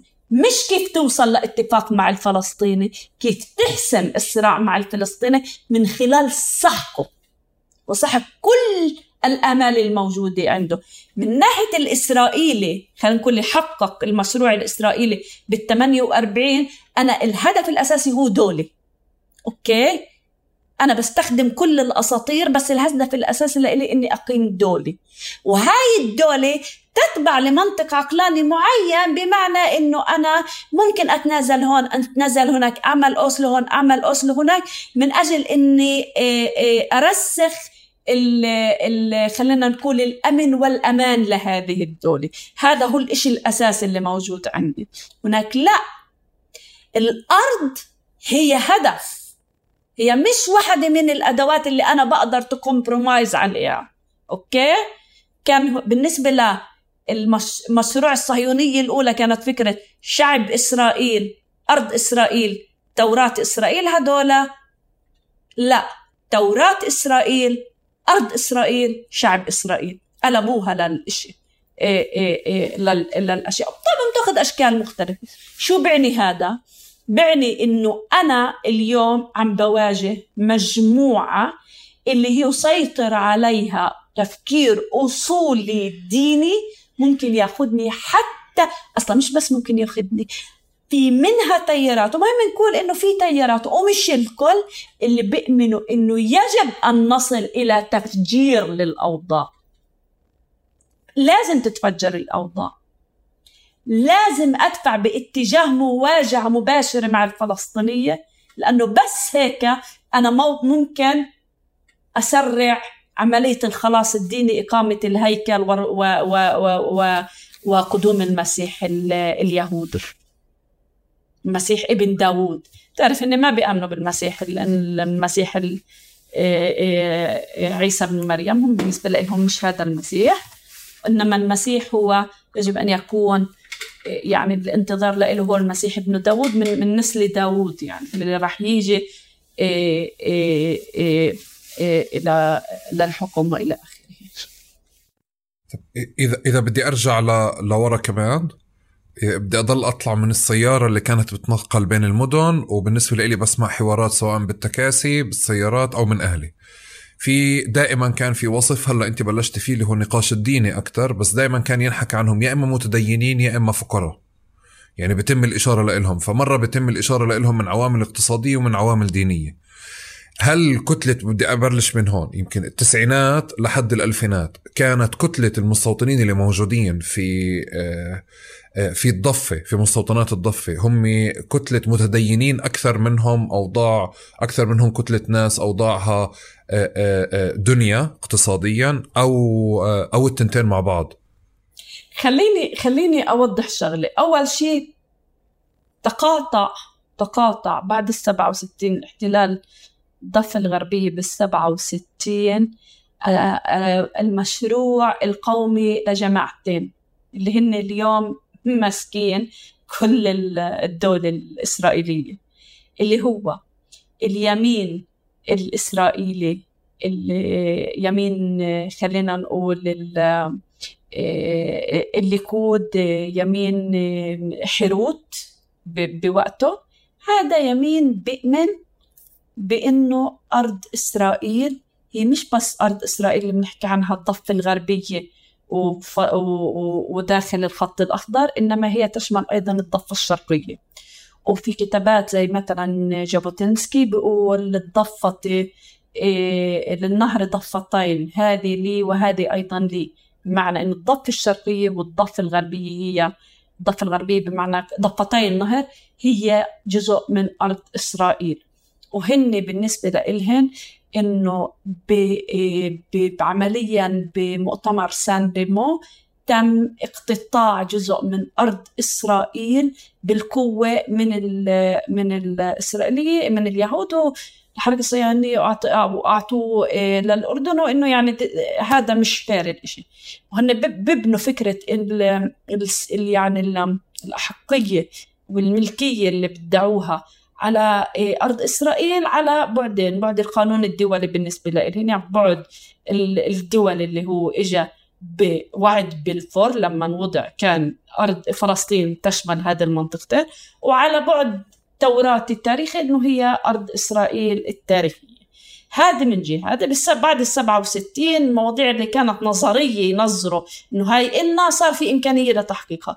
والجانب الثاني اللي هو الصهيونية الدينية اللي بتعتبر إنه هاي أرض إسرائيل حسب الوعد التوراتي بما معنى أرض وقف ممنوع التنازل عليها بأي شكل من ال من آه، آه، الأشكال رغم كل الضغوط. التنين هدول تقاطعوا وتداخلوا بعد ال 67 أنتج هذا الشيء كمان نوعين من المستوطنين أو من المستوطنات. أو فتح مساحة خلينا نقول لنوعين من المستوطنين. مستوطنين اللي هن بصوتوا للليكود نتيجة أسباب اقتصادية مثل الشرقيين كتار من الشرقيين بصوتوا للليكود الشرقيين صوتوا للليكود بال 77 كنوع من الاحتجاج ضد حزب العمل. لمعاقبة حزب العمل. تحول هذا لاحقا لتصويت أيديولوجي. آه. بس هدول كانوا عمليا مخزون بشري ممكن استخدامه في إقامة المستوطنات لحزب اللي هو أيديولوجيا مؤمن بأرض إسرائيل. هذا واحد. عشان هيك بتلاقي كثير من المستوطنات اللي أقيموا فعلا كانوا السكان إلهن البعد الاقتصادي. بس إقامة المستوطنات نفسها؟ كان بسبب بعد أيديولوجي. فالتقى التنين الثاني اللي هو المستوطنين اللي أكثر أيديولوجيين بمعنى يعني آه، ال ال ال المصوتين اللي لهم مصوتين أيديولوجيين آه، آه، هيك نتو بدون إشي لا له علاقة باحتجاج ولا له علاقة بغضب على حزب العمل ولا له إشي هن أكثر مصوتين الصهيونية الدينية. وهدول كمان هدول بدهن نحكي لأنه أنت لما بتحكي صهيونية دينية. بالمناسبة مرقت كتير تغيرات يعني الصهيونية الدينية اللي كانت بسنوات الخمسينات مش نفسها اللي كانت بسنوات الستينات واللي بالأربعينات مش نفسها وكانت مرة من المرات أكثر اعتدالا بكثير بمفاهيم الإسرائيلية من الصهيونية. يعني تحولت تدريجيا لهي لأصولية دينية قومية. أوكي؟ بسبب سيطرة ما يسمى تيار الراب كوك إيه، في داخل هاي الصهيونية. فهدول بتشوف إنه نوع المستوطنات اللي اشتغلوا إنه يقوموها أكثر في محلات اللي هي بجد إيه، إيه، ستتحول لاحقا لشيء أكثر إشكالي. بمناطق بداخل الخليل مستوطنة سباستيان محاولة الاستيطان الأولى لجوش لجوش إيمونيم ولاحقا تدريجيا طور الإشي باتجاه إقامة المستوطنات في داخل وقلب المناطق. C بهدف منع أي إمكانية لإقامة دولة فلسطينية. طبعا هدول اللي هن بقودوهم بالأساس الصهيونية الدينية ذات ذات يعني الصهيونية الدينية على تنوعاتها. الصه... المستعمرات الأولى أكثر كانت باتجاه خلينا نكون اللي هو يعني يدمج بين الأيديولوجي ولكن ال... ال... ال... المخزون البشري اللي استخدم هو كمان من له حاجات اقتصادية من أوضاع مختلفة وأيضا له تصوراته الأيديولوجية اليمينية بس مش بالصلابة اللي كانت تحكم المستوطنين اللي اليوم هدول بشكل شبيبة التلال وهم اللي بيقودوا كل عملية المحاولة يعني المرعبة للسيطرة على كل مناطق سي من خلال نموذج الاستيطان الرعوي اللي بيجيبوا واحد عمره 17 سنة وبعطوه خمس ست غنمات وبقولوا له روح وحول شيء عشرات آلاف الدنومات لمنطقة للرعي وتدريجيا بتصفي منطقة يهودية. وبالمناسبة فوق يعني بنحكي عشرات الآلاف من الدنومات اللي تم السيطرة عليها بهي الطريقة اليوم. هاي الطريقة ذاتها اللي أنت بتقوليها يمكن في ب... ب... لما لما كمان بزيارتي سمعت عن مستوطن موجود بقرى قفين أو قريبة من منطقة قفين بالمنطار تماما حتى أنت كيف حكيتي الوصف إنه أحيانا إحنا بنحتاج نربط زمنيا من كتر الأحداث ومن كتر المحطات. نحتاج نحكي إنه آه الكشافة والطلاع اللي كانت بال 48 هي اليوم اللي بتعمله. يعني مش إشي إنه هذا مستوطن ابن ابن امبارح. هو استمرار لفكرة إنه آه طلع. هو إعادة إنتاج لإلها بشكل جديد. بالمناسبة اشي انترستنج هو إعادة إنتاج يتجاوزها. يعني في إشي بسموه بال يعني هو يعني هيك في نوع من ال بهضمه ويتعالى عليه ويتجاوزه. يعني الصهيوني المؤسس هو جزء من الصهيوني اللي اليوم يأخذ شكل شبيبه التلال ولكنه اليوم هو يتجاوزه. يتجاوزه. هاي كتير مهمه مثل ما إنه إسرائيل تجاوزت الصهيونية ومثل ما إنه المستوطنة تجاوزت إسرائيل اليوم. في تطور جدلي للصهيونية اللي هو بيأخذها بيستوعبها ومن ثم يتعالى عليها ويتجاوزها فتصبح هي جزء منه ولكنها مش خلينا نقول يعني إيه يعني يعني هو يهضمها ويتجاوزها في نفس الوقت. أوكي. طيب هنيدا إذا بدي أرجع للمسارين اللي أنت مسكتيهم العوامل العوامل الاقتصادية والعوامل الدينية وبدي أجرب أشوف إمتى في مسار غلب على مسار تاني لأنه المشهد اللي بشوفه اليوم هو النقيض ل أو مش النقيض أبعد عن المشهد اللي كنا عايشينه قبل 20 سنة الإشارة لإنهم هدول فقراء أو غلابة أو كذا تمام؟ أو أو أو بم... الإشارة لهم دائما بمفهوم اقتصادي. اليوم اللي بنحكي عنه آه، آه، أكثر بتناقضوش. بت... بتناقضوش. ولا بغلبوا بعض. مش بس بتناقضوش في كتير إشي مهم. وهو يعني لازم الواحد يحط حالة ثلاث خطوط حمر تحته. أغلبية شبيبة التلال هدول هم بالفعل جايين من عائلات مفككة. آه هدول بيصطادوهم يعني. هن بتجيب بس في وراهن إيش؟ في وراهن مؤسسة. بتصرف عليهن بتشتري لهن الغنمات بتشتري لهن أنا عارفة موتور الكهرباء اللي بحطوا لهم إياه. بتعمل العلاقات مع وز... مع أعضاء الكنيست مشان يبعثوا لهن جيب الجيش اللي يوقف الجيش اللي يوقف يحميهن إلى آخره. بس هن نفسهم هدول اللي قاعدين مرميين. مرميين. انت بت... انت انت حاول فكر شو بودي ولد عمره 15 و16 سنة مع واحد عمره 20 سنة قاعدين آه، آه، برعوا غنم آه، ب... ب... ب... بمنطقة أريحة بمنطقة المعرجات مين أبو طبيعي عنده شوية عقل بودي ابنه؟ طبيعي. آه. هدول جايين بأغلبهم من عائلات مفككة أغلبهن. وعلى فكرة قبل فترة نشر واحد اللي تم استخدامه في في عمليات تدفيع الثمن من قبل من قبل مجموعة حزب عصمة يهودية ومباشرة من بن كفير عن كيف تم أخذه من عائلته من عائلة مفككة. تبني من من قبل هدول المجموعة من المستوطنين المتزمتين ال ومشان يعني مشان يصير زي جندي في في القيام بالمهمات الاستيطانية بس إن أغلبهن من عائلات جدا مفككة. طب ال ال يعني بحاول أشوف إنه أغلبهم من عائلات مفككة وكمان في بعد دين للموضوع بس على مدار على مدار الزمن عم بتغير المستوطن اللي طالع بالآخر يعني المستوطن الأشد الأشرس الأعنف. ما بعرف إذا أنا عم بحكي صح ولا أنا وعي كمان أو مع السوشيال ميديا ومع مع مستوى المعرفه صرنا نشوفهم أكثر بس اللي بحاول أقوله إنه بالتسعينات وحتى فترة الألفينات كمان هنيدا ما كان في مشهد المستوطن اللي اللي الجريء اللي موجود اليوم. صح أو لا؟ طيب وبدي وبدي كمان شغلة أعرف. أصبحوا ما ما, ما يسمى فعليا حسن إنهن أسياد البلاد.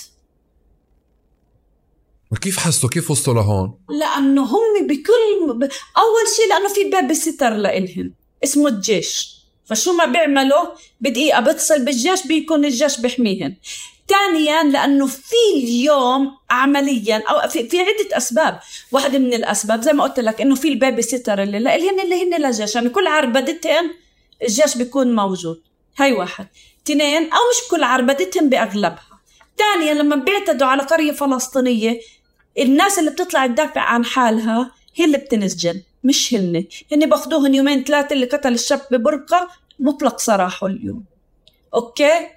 رابعا لأنه عمليا إيه مسلحين. أكثر منهن يعني. هن موجودين ومسلحين. إيه خامسا لأنه اليوم أنت بطلت تحكي عن عشرة آلاف مستوطن موجود بالضفة انت بتحكي اليوم على الاقل على الاقل عدد المستوطنين؟ فوق ال 600 ألف واحد. أوكي. هدول اليوم اكثريه هدول اليوم بشكلوا عدد كبير. فوق كل هذا التواجد الفلسطيني بمناطق C هو تواجد قليل. نتيجة السياسة عملية التطهير الإثني اللي عم بتصير في مناطق C صفوا اللي موجودين. أوكي. قمع قمع مخيف وساحق لكل مقاومة فلسطينية. وكمان خلينا نلوم حالنا برضه فيش أي تنظيم فلسطيني حقيقي عم بيقوم بشغل حماية الكرة والناس أمام عربدة المستوطنين اللي عم بتكون. فيش في عندك ناس بس بتزاود بالحكي بس فيش إشي على أرض الواقع بحاول يحمي هاي الناس. فالناس مكشوفة وعن جد أصبحت ما يعني فهدول عندهم شعور عندهم قوة عندهم وراهن دولي عنصرية أكتر منهن وراهن دعم أعضاء كنيست آه، قياداتهن اليوم هي موجودة. بحزب زي عصمة يهودية اليوم هو وزير الأمن القومي الداخلي. سموتريتش وزير بوزارة الدفاع؟ هن الدولة هن الحكومة هن القوة.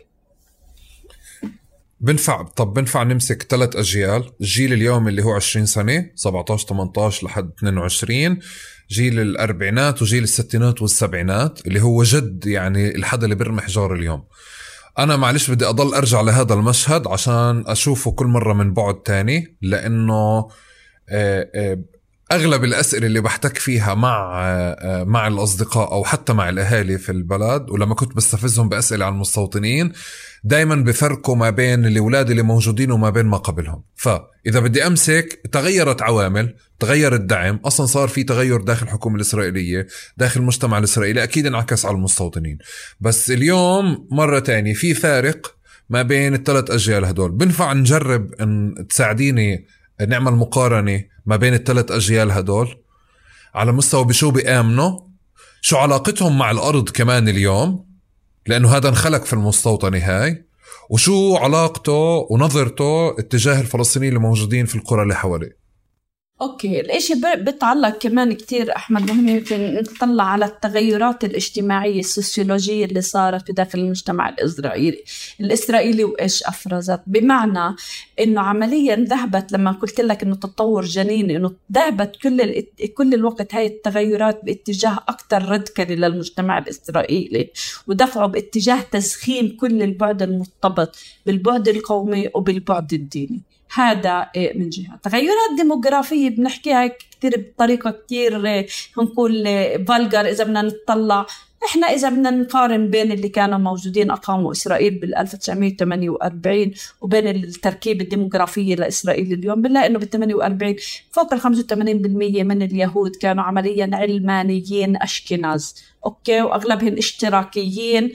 بدهن زي ما قلت لك هاي الدولة اليهودية اللي بتحقق هاي اليوم نتيجة التغيرات الديموغرافية.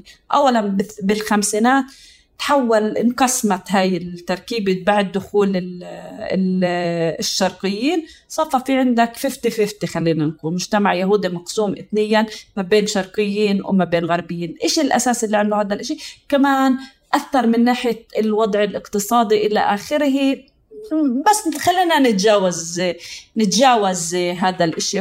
أثر اجتماعيا بجهتين بجهة إنه أعاد تشكيل البنية الإثنية بحيث تحولت من من بنية إيه، مهيمنة فيها مجموعة مش مهيمنة إيه، الأكثرية فيها أشكنازية لمجتمع مقسوم اثنيا بين أشكناز وبين بين بين شرقيين. البعد الثاني اللي صار إنه انقسمت من أغلبية فيها علمانية لا فيها جزء علماني وظهرت إيه، خلينا نقول فئة جديدة اللي بيسموها فئة المتدينين المحافظين بس مش الحاردين مش الإكسترا مش الأولترا أرثوذكس زي اللي موجودين بالأحزاب زي الشاس و... ويهدوتها ترى شاس بعدين صارت.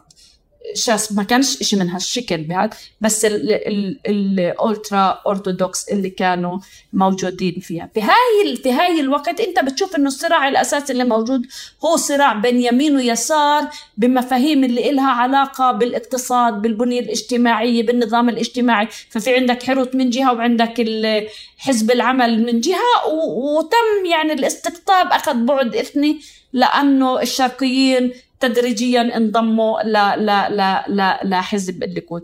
هدول حاليا بهاي المرحلة خلينا نقول مرحلة إسرائيل اللي, اللي تصاغ فيها القيم علاقات المؤسسات المختلفة إلى آخره. اللحظة اللي ببلش يتم إعادة بناء هذا الإسرائيلي المستوطن هي 67 أوكي؟ لحد ال 67 عندك اللي ما يسمى الصبر الصبرة هذا اللي اللي شاركوا في إسرائيل بالسبعة بال 48 من اليهود والأشكناز إيه، بالأساس والشرقيين ما كانش في لهم دور بالموضوع فاتوا على القصة بعدين انضموا لها بال 67 بلش يطلع هذا النموذج الجديد تبع المستعمر الجديد. اللي زي ما قلت لك فيه بعدين فيه بعد المستوطن المتدين وفيه بعد المستوطن اليميني تبع حزب حروت. إيه، إيه، وإلى آه، وإلى اخره الشيء الاساسي اللي بعده مسيطر فيه هذا؟ هو البعد الأيديولوجي تبع الصهيونية المؤسسة أوكي؟ بعده لسه لساته مأخوذ بفكرة إيه، الاستيطان ما يسمى انقاذ خلاص الأرض إيه، اللي هي أرض إسرائيل وإلى إيه، آخره. فهو فيه بعد أكثر البعد المتأثر بالأفكار الصهيونية الأولى. بس هذا تدريجيا ببلش يتغير ببلش يتغير باتجاه كمان إنه إيه إيه خلينا نقول الثورة الداخلية في داخل في داخل إيه أو مش الثورة الصراعات اللي موجوده الأيديولوجية بين اليمين واليسار. الإسرائيلي يعيد يعيد الاصطفاف من صراع حول أمور اقتصادية إيه، ونظام اجتماعي إيه، اقتصادي للاصطفاف حول مواضيع تتعلق بالصراع نفسه. يعني بصير اليسار هو اللي مع إنه تعالوا نلاقي طريقة نحل القصة إيه، انسحاب مقابل سلام ببلش يحكي بهاي اللغة الدبلوماسيه وهدولاك بصير اليمين هو اللي ضد الانسحاب وضد إلى آخره ضد الانسحاب ومع الاستيطان وإلى آخره. فبصير أكثر يذهب باتجاه التموضع حوالين والتمحور حوالين إيه هذه إيه إيه القيم إيه المختلفة. التغيير الديموغرافي اللي بيصير هو تدريجيا كمان تتزايد قوة الجماعات اللي كانت بسنوات الخمسينات كمان مرة هي هامشية. مثلا بدي أعطيك مثل شو اللي بصير مثلا بسنوات الثمانينات؟ سنوات الثمانينات بلش تطلع قوة التيارات الحريدية لا تطلع قوة التيارات الحريدية لأنه كمان بصير في تغير ديموغرافي. الحريديم اللي كانوا أقلية كتير قليلة وتقريبا يعني تأثيرها السياسي محدود بسنوات الخمسينات تتحول تدريجيا وخاصة بعد السبعة وسبعين لأنه تنضم للليكود في بعد ال بعد ال بعد خسارة حزب العمل هن انضموا للليكود. كمان الحريديم وكمان طبعا الصهيونية الدينية المفدال مع الليكود هذول كلهم بنضموا مع بعض. هاي اللي كانت مرة تشكل هوامش في داخل المجتمع الإسرائيلي يعني تحت هيمنة مباي. لحد السبعة وسبعين هدول الأشكناز العلمانيين اللي أسسوا الدولة هن اللي مسيطرين هن اللي ماسكين الدولة هن اللي بحطوا ال themes وبحطوا التصورات والأفكار إلى آخره. والحريديم طبعا حيروت انسى الليكود يعني في محاولة دائمة صراع مخيف بينات المحاولة دائما لقمعهن من قبل حزب العمل والشرقيين طبعا التعامل معهن بفوقية مخيفة هدول الهوامش تخيل تحالفوا مع بعض وأسقطوا حزب العمل بال. بال 77 وأقاموا الحكومة وتحولوا تدريجيا لل elite السياسي الجديدة بس هي elite سياسية جديدة بالأساس بربطها إشي اللي هو فكري ايديولوجي آه بلش يربطها إشي فكري ايديولوجي آه ومن جهة أخرى الإشي الثاني اللي بربطها إنه هي مش إليت اقتصادية. أنت بهمني؟ مش إليت اقتصادية. يعني الإليت الفكرية والإليت الاقتصادية نخب مجتمع الإسرائيلي هي ما زالت عند الأشكناز. حزب العمل مباي. هناك هذا طبعا له علاقة لأنه هن سيطروا. من ال من 48 هن سيطروا فترة اليشوف وهن سيطروا لل 77 فأنت بال 77 بسبب التحول الديموغرافي اللي صار قدرت إنك تقدر تسيطر آه وتمسك الحكم. بس إيش عندك نخب؟ على فكرة الصراع اللي بنشوفه اليوم اليوم وجزء من هذا الصراع إنه إحنا قدرنا نوصل لقمة الحكم بس بعد ما يسمى الدولة العميقة مش مش واصلينها. ليه؟ لأنها بأيدي النخب التقليدية الأصلية الأشكنزية بالأساس. أوكي؟ فهن واصلين بس مش حاسين إنه بحكموا. طبعا هن بدهم يحكموا بطريقة أكثر فاشية بس هن فعلا مش عم بحكموا لأنه الإليت الدولة العميقة ما زالت موجودة بالنخب الاشكنزيه الاقتصادية الهايتك الفكرية الأكاديمية العلمية إلى آخره. اللي بدي أقول لك إياته إنه إذا أنت بدك تقارن كل مجموعة شو أفرزت نخب سياسية ونشطاء هي على شكل التركيب الاجتماعي تبعتها.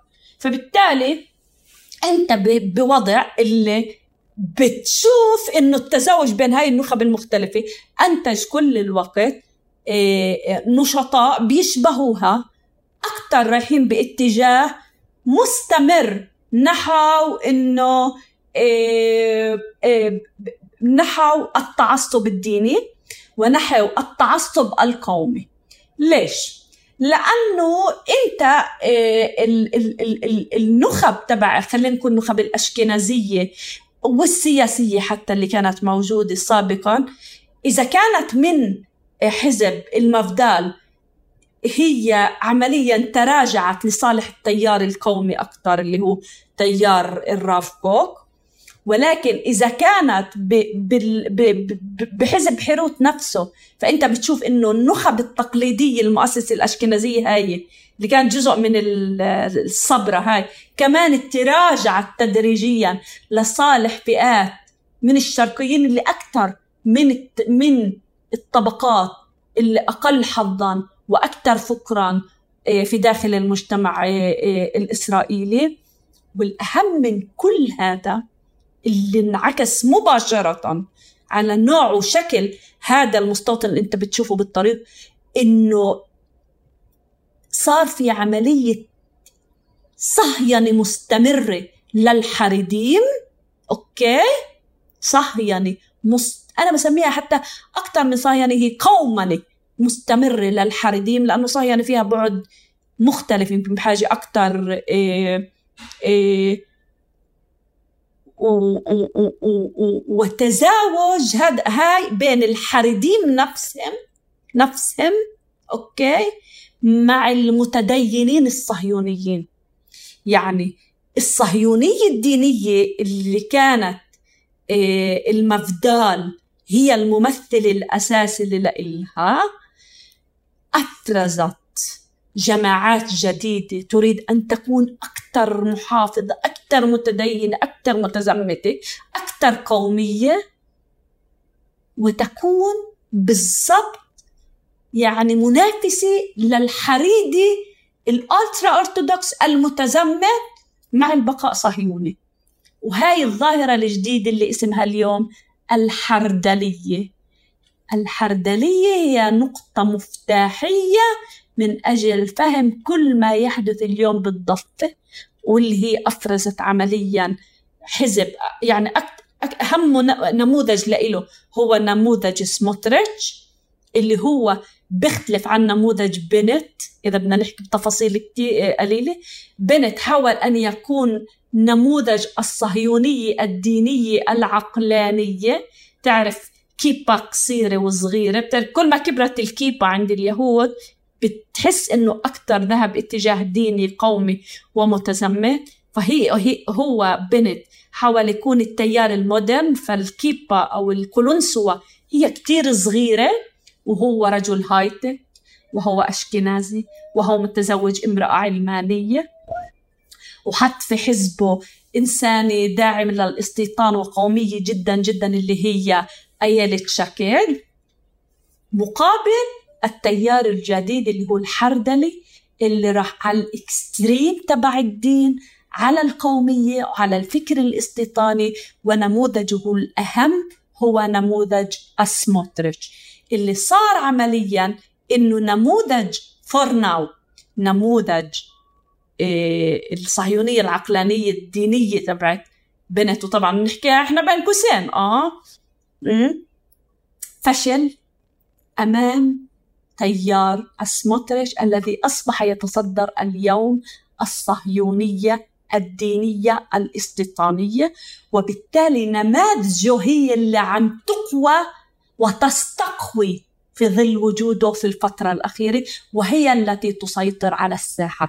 عشان هيك هي بتحس لما قلت لك أسياد البلاد إنها أسياد البلاد بسبب هذا الشيء هنيدا اقتصاديا. في نظرة كمان كانت دائما بتكون إنه هدول بتم دعمهم وبيعطوهم كتير امتيازات عشان يروحوا ويستوطنوا ولكن عشان يقعدوا ويستوطنوا ويضلهم موجودين. ف وبعدين تطورت الفكرة لأنه صار في شكل إنتاج ما أو شكل حياة ما اللي هو بطل بس موجود هون عشان الامتيازات اللي موجودة. وبعدين في صراع اليوم عم بنحكى أو في ادعاء إنه مجتمع المستوطنين عم بيكون أكثر مجتمع منتج مش مجتمع عالي. وهذا بنعكس كمان على السياسة. إذا بدي أمسك هدول الادعاءات الثلاث بتوافقيني فيهم أول شيء أو بتوافقوا الادعاءات الثلاثة هدول؟ خلينا أقول لك اولا إنه إنه النموذج الاقتصادي بعده موجود. إسرائيل أسست كما يعني أظهر واحد من الأبحاث اللي كتير مهمة عملها الأستاذ نطانس شحادة في في في في مدار قبل حوالي ثلاث أربع سنين بشراكة نسيت اسمه. بدنا نرجع نتذكر مع حدا تاني يا الله مع عاص أطرش. والله نسيت مش مهم بتعيدها هاي بت... بت... إحنا إحنا أنت حكيتي لي أنت حكيتي لي مرتين بنقطع إحنا بنقطعش فهو عادي رواك. يعني هو تقارب هيك. إحنا بنحكي ساعتين وثلاثة فأكيد بدنا ننسى يعني. طب okay.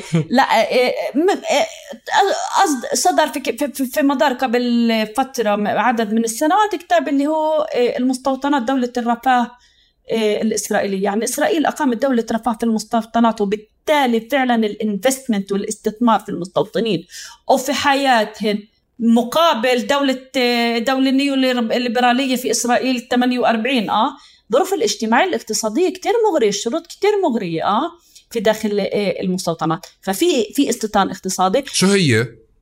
طيب وفي اقتصاد ايديولو آه، في في استيطان ايديولوجي. الاستيطان الايديولوجي بتلاقيه بالأساس في داخل عمق الفضاء الفلسطيني. الاقتصادي بتلاقيه أكثر على الأطراف المناطق زي المستوطنات الموجودة ال block ات block ات المستوطنات ال blocks الكبيرة تبعت آه، آه، المستوطنات. فالتنين بيلعبوا دور.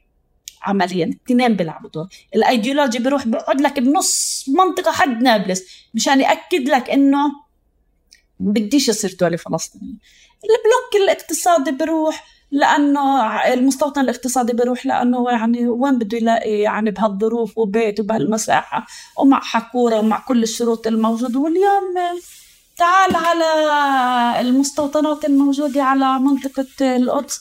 ما هي يعني عشر دقائق بتكون بالقدس يعني. فيعني كتير صفت ما في المسألة لإلهن فآه في هذا الشيء البعدين موجودات. إيش السؤال الثالث اللي سألته؟ إذا إذا بدي يمكن أنا شوي بال... مع مرور الزمن المستوطنات اللي موجودة بالقدس يمكن بقدر أتعاطى معها بمكان خارج فلسطين باسطنبول على سبيل المثال. على مستوى عمراني وعلى مستوى تخطيط صارت ضواحي أو مثل ما المدن فعليا بتتمدد بمعنى في القدس فعليا شكل المناطق اللي كنت بالسابق بتحكي عنها كمستوطنات هي بالضبط اليوم تعتبر ضواحي ضواحي. وفعليا شبكات المواصلات وشبكات الخدمات ومش أقل خدمات أصلا من من من حدا ساكن خارجها. فبالتالي المشهد مغاير بظن للمستوطنات اللي في الضفة. اللي مثلا وإنت قاعد بتحكي بظن بتحكي عن شيء بيشبه أريال مثلا والمستوط وبتقارني كمان وبقدر أقارن فيه تسار صح. صح؟ 100% 100% فهذا عندك نمط نموذجين. علي وأريال. أريال فيها جامعة وأريال فيها الناس بتقدر في شارع مباشرة باريال بوصلك تل أبيب يمكن خلال ثلث ساعة. بطلت اليوم. تعرف كانوا مرة يحكوا إنه بدهم يضموا المستوطنات للضفة. لا اليوم الضفة المس... لإسرائيل اليوم المست... إسرائيل مش بحاجة لهذا الضم. المستوطنات ضمت إسرائيل. أوكي؟ المستوطنات اللي ضمت. على فكرة ضمتها ودخلت وأعادت تشكيل وتعمل على إعادة تشكيل كل البنية السياسية فيها كما تجد أفضل تعبير لها اليوم في في في موضوع التغيرات التغييرات القضائية اللي بتحاول يعني إنه تقطع الطريق حتى أمام إمكانية إمكانية إنه تغيير الوضع في المستقبل. الهدف الأساسي لهي التغييرات هو هذا موضوع مختلف وكل موضوع السيطرة على الضفة وإنه إنه كيف تقدري أنت إيه، إيه، تسيطري على الضفة وتضمي الضفة ف... فأنت بتشوف إنه ال... وصلنا اليوم لمرحلة مع الأسف الشديد إنه إيه انتقلنا للنقاش بنقاشنا كلياته من إنه المستوطنات بمناطق عم بتغير البنية الديموغرافية في الداخل لنقاش إنه المستوطنات تمنع أي إمكانية لحيل سياسي انتقلنا اليوم لنقاش إنه شكل المستوطنين اليوم اللي موجود ومشاريعهم تهدد الوجود الفلسطيني. تهديد وجوده. لأنه إذا أنت بتاخذ ما يجري على الأرض بالاستيطان من استيطان رعوي بحاول يعربد على قرى كاملة وعلى تجمعات و... وعلى فكرة الإشي المأساوي والمحزن نحن نتحدث عن عدة تجمعات فلسطينية تهجرت في السنة اللي فاتت. عين سامية طلعت عين سامية. في مناطق بدوية طلعوا بطلوا قادرين يتحملوا العربد اللي بيقوموا فيها المستوطنين وطلعوا. طبعا هذا جزء بالنسبة لهاي التجمعات الاستيطانية من النجاح. وبيحتفلوا فيه يعني. فأنت بتتحدث عن بعد وجودي اللي هو بيرتبط في عمل على الأرض مدعوم ومسنود بكتابات ويعني فكرية ورؤى فكرية مكتوبة بعبروا عنها حخامات المستوطنات في المناطق المستوى فعلي وفي صهار أو من خلال خطة الحسم اللي بيحكي عنها سموتريتش وغيرها. وإحنا مكشوفين الظهر تماما لأنه كمان السلطة الفلسطينية موجودة في حالة أو, أو في حالة يعني من من من من شلل مطلق وقدره قدرة على الحماية وعلى العمل. إيه كأنها يعني شاهد ما شافش حاجة. مش موجودة. ناهيك على إنه المعارضة الفلسطينية اللي موجودة اللي بتعارض السلطة هي أتعس من السلطة نفسها بما تطرحه وبما آه، تحاول العمل آه، فيه. وحاليا الفلسطيني اللي بالكرة عن جد مكشوف الظهر. صحيح صحيح صحيح. إحنا إحنا بالعادي لسه كمان آه، بتم الإشارة لعين سامية أو بتم الإشارة ل للتجمعات البدوية.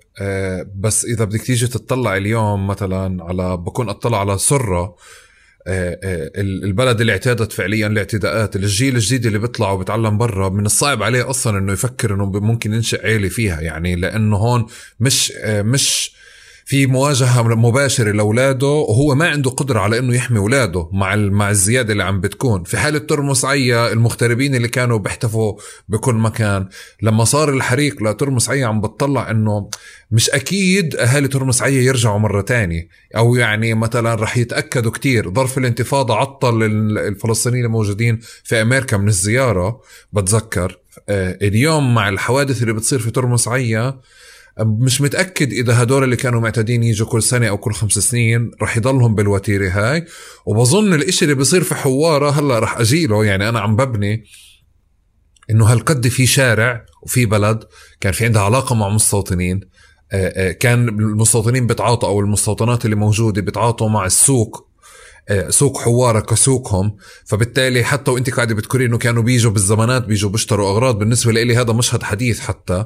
بالانتفاضة كيف كيف حوارة آه، والمستوطنين أعادوا ترميم العلاقات بشكل سريع. اليوم كمان في مشهد جديد عم بيكون. فلإلي يمكن بتلخص بالشارع هذا آه، بشارع حوارة حتى فعليا بالجسر اللي ببنوه عندهم بالشارع الجديد اللي راح يخلص آخر الشهر.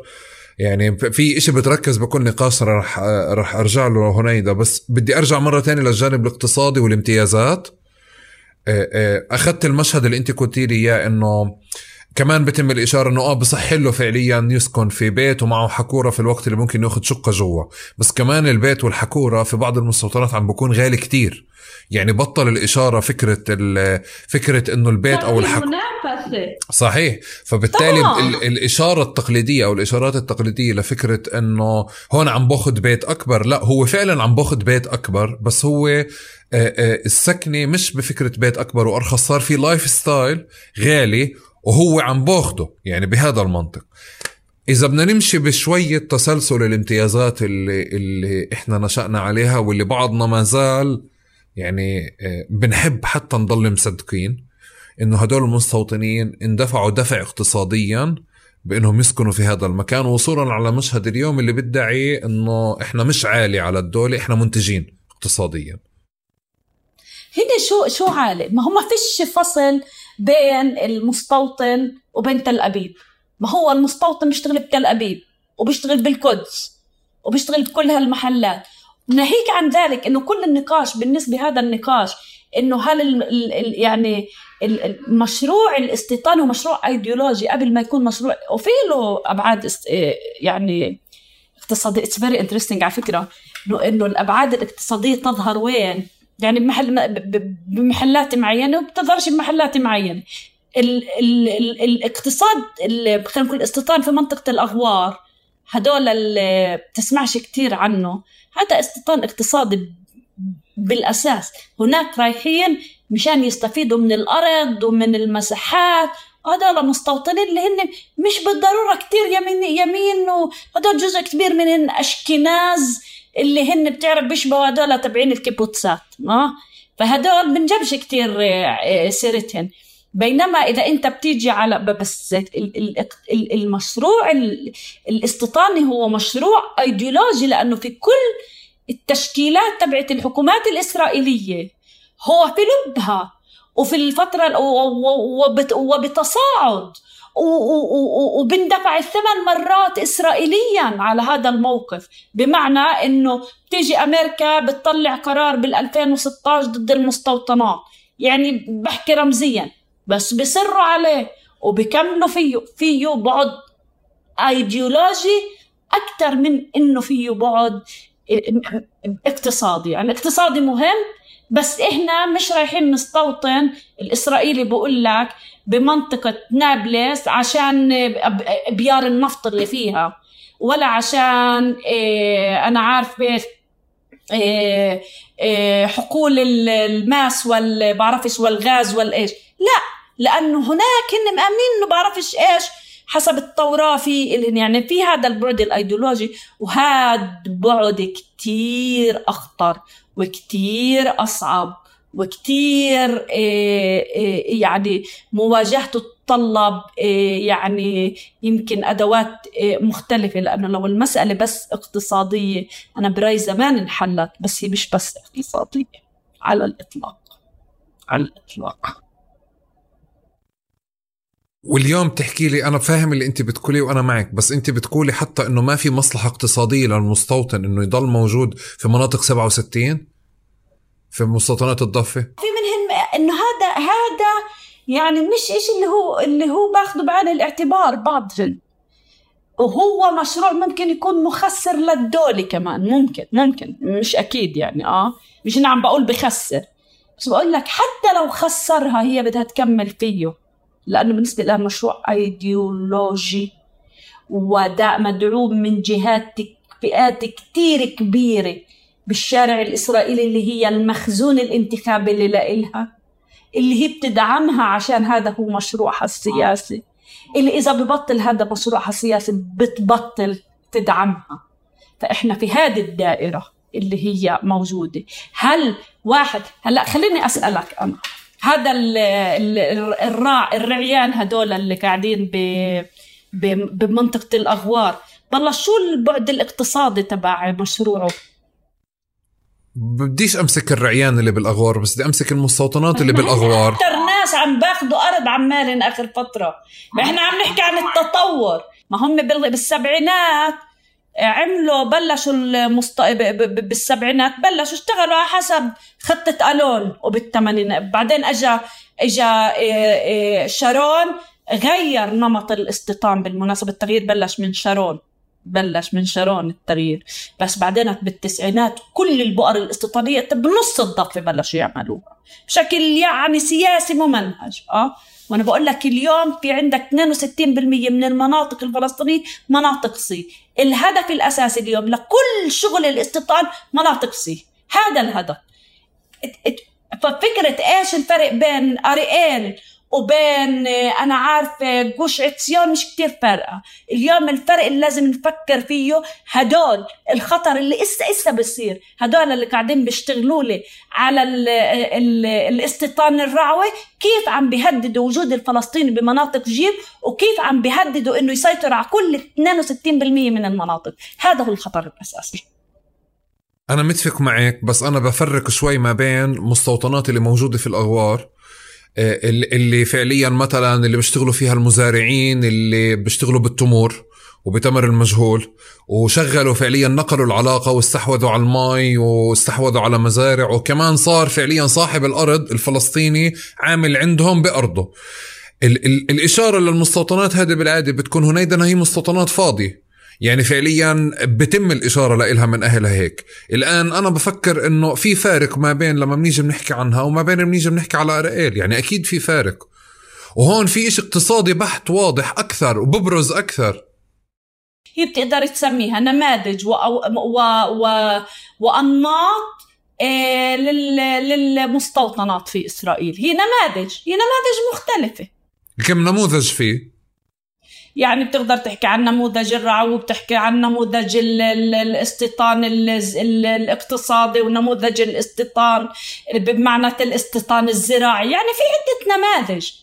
هي نماذج بس يعني انت انت السؤال هاي التمييز بين النماذج غير البعد ال ال ال ال ليش أنا لازم يعني أصر عليه مثلا؟ أو ليش لأ؟ يعني عم بسأل حالي أنا. أنا أنا بقول لك إنه أنا التمييز بين بين مثلا جوش عكسيون وبين بين أنا عارفة بين يتسهار هو سوسيولوجيا مهم بس سياسيا مش مهم. طب لما بيجي مستوطن بده يسكن كيف بيختار المستوطنة؟ حسب شو بده. إذا هو عن جد بس بده بلد كتير قريب على القدس بس ما يدفعش كتير آه، ممكن يروح يختارها على هذا الأساس. آه، إذا هو بده يروح بس عشان بده يحرر أرض إسرائيل من الكنعانيين ومن الشعوب آه، شعوب الأغيار بيروح بيختار يقعد بالمعرجات بخيمة. حسب. إذا بده بس يكون يقوي تجربته كجزء من الصهيونية الحردلية بيروح على يتصار أو علي. كل واحد حسب شو شو الإشي اللي بده إياه بدي بدي أحكي من بداية الحوار لهسه صار واضح لي كثير آه، من غير ما أسألك على قضية إنه المستوى العداء للفلسطينيين اللي قاعد بيزداد لأنه انطلقنا من محطة إنه هو اليوم مش بس برمي حجر على على إشارة عند عيلي مثلا على الناس اللي مرة لا هم فعليا بنزلوا ل آه، لحرق حوارة أو حرق ترمس عية. فأنا واضح لي فعليا الإشي. الآن ب ب بالتفكير هو في إشي عقابي طول الوقت ولا في إشي املا وطموحا عندهم بأنه أهل حوارة يغادروا حوارة؟ لا هو في في أكثر من شيء أول شيء في بعد اللي هو ديني. بمعنى كيف هو المنطق والتصور اللي بنطلق منه لما بضرب حجار وبكسر على هدول الناس. هو بنطلق من منطلق إنه هدول اغيار قاعدين في بلاد أرض إسرائيل التي يجب أن نعررها منها يعني في في عقله آه كل هذا الموروث تبعي يشوع بالنون والشعوب السبعة و و وأشياء أكثر من هيك. يعني بصراحة مخيفة في في مفهوم اللي هو إيه إيه كيف سحق إيه الأغيار في هذه المناطق. فهو بيشتغل إنه يحرر بلاده وأرضه المقدسة من الأغيار الكفرة اللي قاعدين فيها. هذا واحد. وبالتالي عملية بهذا المنطلق هو بيآمن إنه إيش عم بيعمل؟ بيساهم في إنه آه، آه، اولا يثبت من هو سيد البلاد. ثانيا في إنه يهدف فعليا بال بال بال بالإشي البعيد إلى إنه يوصل لمرحلة إنه يطلع من هذا المنطقة. يعني لما لما سمطرج قال يجب محو حوارة هذه مش بس هيك حكي غلطة مطبعية هذه ايديولوجيا يعني اللي بقرا بقرا خطة خطة خطة الحسم بشوف شو عايش البني آدم رايح لوين؟ لما بقول لك إنه إحنا يجب الخيارات اللي موجودة قدام الفلسطينيين يا بيقبلوا إنه يكونوا مواطنين أقل ومخضعين يا بيقبلوا إنه يطلعوا نعمل ال transfer يا إذا مش عاجبهن إشي الجيش رح يعرف شو بده يساوي. يعني عم بهدد بسحقهم. فانت بالتالي هذه هي العقلية المتحكمة بهذا المنطق. طيب بال بال بنفس الذكر بنفس السياق بنروح للجيش. ببدايه الحوار أو في في أوله كنت حكيتي وذكرتي إنه بيستغلوا علاقاتهم مثلا مع أعضاء كنيست عشان ياخذوا أمن وأمان لحركتهم أو لكذا. وإحنا بنشوف دائما إنه زي كأنه الجندي بكون ملحق في المستوطن. يعني هو بحميه بس كمان ملحق فيه هيك الشكل البصري. آه، آه، على مستوى حوارة اللي هلأ بدنا نبلش هيك ندخل فيها أكثر أكثر بشوف إنه صار في توريط للجيش. يعني على مستوى مثلا بالعين كحدا مشاهد إنه آه الجيش كان بيجي بيبعث اثنين أو ثلاثة بيحموا مجموعة المستوطنين ما حدا ما يرموش حجار. وهيك واذا اعتدوا على فلسطيني يحاولوا يخففوا من الإيقاع. بس اليوم كمية الجيش اللي موجود بشارع حوارة هذا عبء عسكري. يعني بأي مكان تاني بأي سياق وبسياق احتلال بتطلع عليه كعبء العلاقة مع الجيش كيف عم بتكون اليوم بهذا السياق؟ هذا هذا لو افترضنا إنه إحنا بنحكي عن جيش جاي من سويسرا مثلا أو جيش من الأمم المتحدة في عنده مهمة بده عم بصير في مشكلة. الجيش اليوم جزء كبير منه آه هم مستوطنين. اليوم الجيش من كل عش... من كل عشرة في اثنين بصوتنا بنكفير الجيش بوضع اللي هو متشابك ومنضفر تماما مع كل المشروع الاستيطاني. والجيش اليوم وقوات الجيش أو القوات الأمن اللي موجودة في داخل الضفة. تنقسم ما بين قوات أم جيش نظامي وما بين قوات اللي هي شرطية اللي فيها مشمار قبول واللي فيها إيه، إيه، حرس المستوطنات وفي بيناتهم علاقات تعاون و و وإلى آخره. فالمسألة إنه مش إنه في الجيش وفي المستوطنين. لا العلاقة صارت كتير كتير معقدة ومركبة بيناتهم ومتداخلة أكثر وأكثر وفي وحدات بالمناسبة اليوم اللي أغلبيتها هن من المستوطنين. فأنت بتحكي على تغيرات اللي هي استراتيجية بنيوية صارت حتى في بنية الجيش. عشان دائما بنقول إنه اللي كان ممكن بسنوات التسعينات والثمانينات بطل اليوم ممكن سياسيا اليوم. انت بتحكي عن مجتمع تغير تماما. المجتمع الإسرائيلي هو مجتمع متغير مختلف. اليوم مجتمع أكثر يميل للتدين ولليمين ولل لل لل لل يعني يعني خلينا نقول في تغيرات دي عن جد بالعمق صارت. موجودة في داخل هذا المجتمع اللي حولت المجتمع. اليوم اليوم الصراع اللي بتشوفه بين بين هاي النخب التقليدية القديمة المؤسسة وبين ال ال ال النخب الجديدة السياسية هو صراع على لوين رايح المجت... كل المشروع الصهيوني. باتجاه إنه هدولك بيحاولوا ينقذوه إنه هو مشروع دولي آه مشروع دولي غربية علمانية أشكنازية إلى آخره. هدول بروحوا بحاولوا ياخذوه باتجاه مشروع قومي إثني للمملكة اليهودية. طب إن أنا بحكي عن الجيش مش لأنه جيش جاي من سويسرا بس بحكي عن الجيش لأنه مؤسسة. وأي وأي مؤسسة في لها حساباتها. وهن دخلوا في في بنية المؤسسة وفي في في في, في أجل يعني خلينا نقول في مستويات المختلفة للمؤسسة هن ما أصلا اليوم قائد الجيش مستوطن تمام. قائد الجيش مستوطن رح يوفر دعم وحماية أكثر ل... وعم بجرب رح أسأل هيك أسئلة صغيرة عشان أتأكد من المشهد. آه، آه، القائد الجيش إذا كان سابقا الجيش بيبعث جندي أو جنديين مع مجموعة من المستوطنين عشان ينزلوا على حوارة ممكن يبعث جب أو ممكن ممكن يبعث جبين. بس فعليا مثلا الجيش اليوم لما نزلوا حركوا حوارة كان في فرضا باللي أنت بتقوليه في تنسيق أو في أو في تعاون موجود على الحدث هذا؟ ما بين مؤسسة الجيش وما بين المستوطنين؟ أنا بعرفش كيف صار الإشي بالضبط بيناتهم بهديك اللحظة بس أنا بقدر أشوف. أنا شفت إنه كان في جيش و و و وما قام بدوره بالمناسبة. دوره حسب القانون الدولي في منطقة محتلة وحماية السكان المحليين. أنا ما شفتوش لا قام بدوره وأنا شفت إنه فتحت المساحة لعربدة المستوطنين. هذا اللي شفته. طيب بالآن بال... أنا أنا مش أنا أنا مش بفسره أنا بحاول أفهم الديناميكية اللي موجودة. لا بحاول أفهم الديناميكية اللي موجودة لأنه من مكان تاني كمان كمية بأي جيش بالدنيا مهما كان فعليا هو ماشي مع الحزب المؤيد يعني أو الحزب الحاكم في أي مكان. لا هو مع الهيمنة. يعني في إشي أبعد من الحزب. هو في في في هاي ال... يعني في بس هو كان مهيمن على حواره. يعني الجيش كان عنده حضور في حواره ومسيطر عليه. الحدث اللي تطلب التصعيد اللي صار أكثر فعليا في عندك اعتداءات من المستوطنين زادت وفي عمليات صارت من مقابلها. فالجيش فعليا فرض بكل 3 متر في 4 5 جنود في كل 3 متر في برج أو برجين. هلأ بس يفتحوا الشارع الجديد ببطلوا محتاجين الإشي هذا يعني.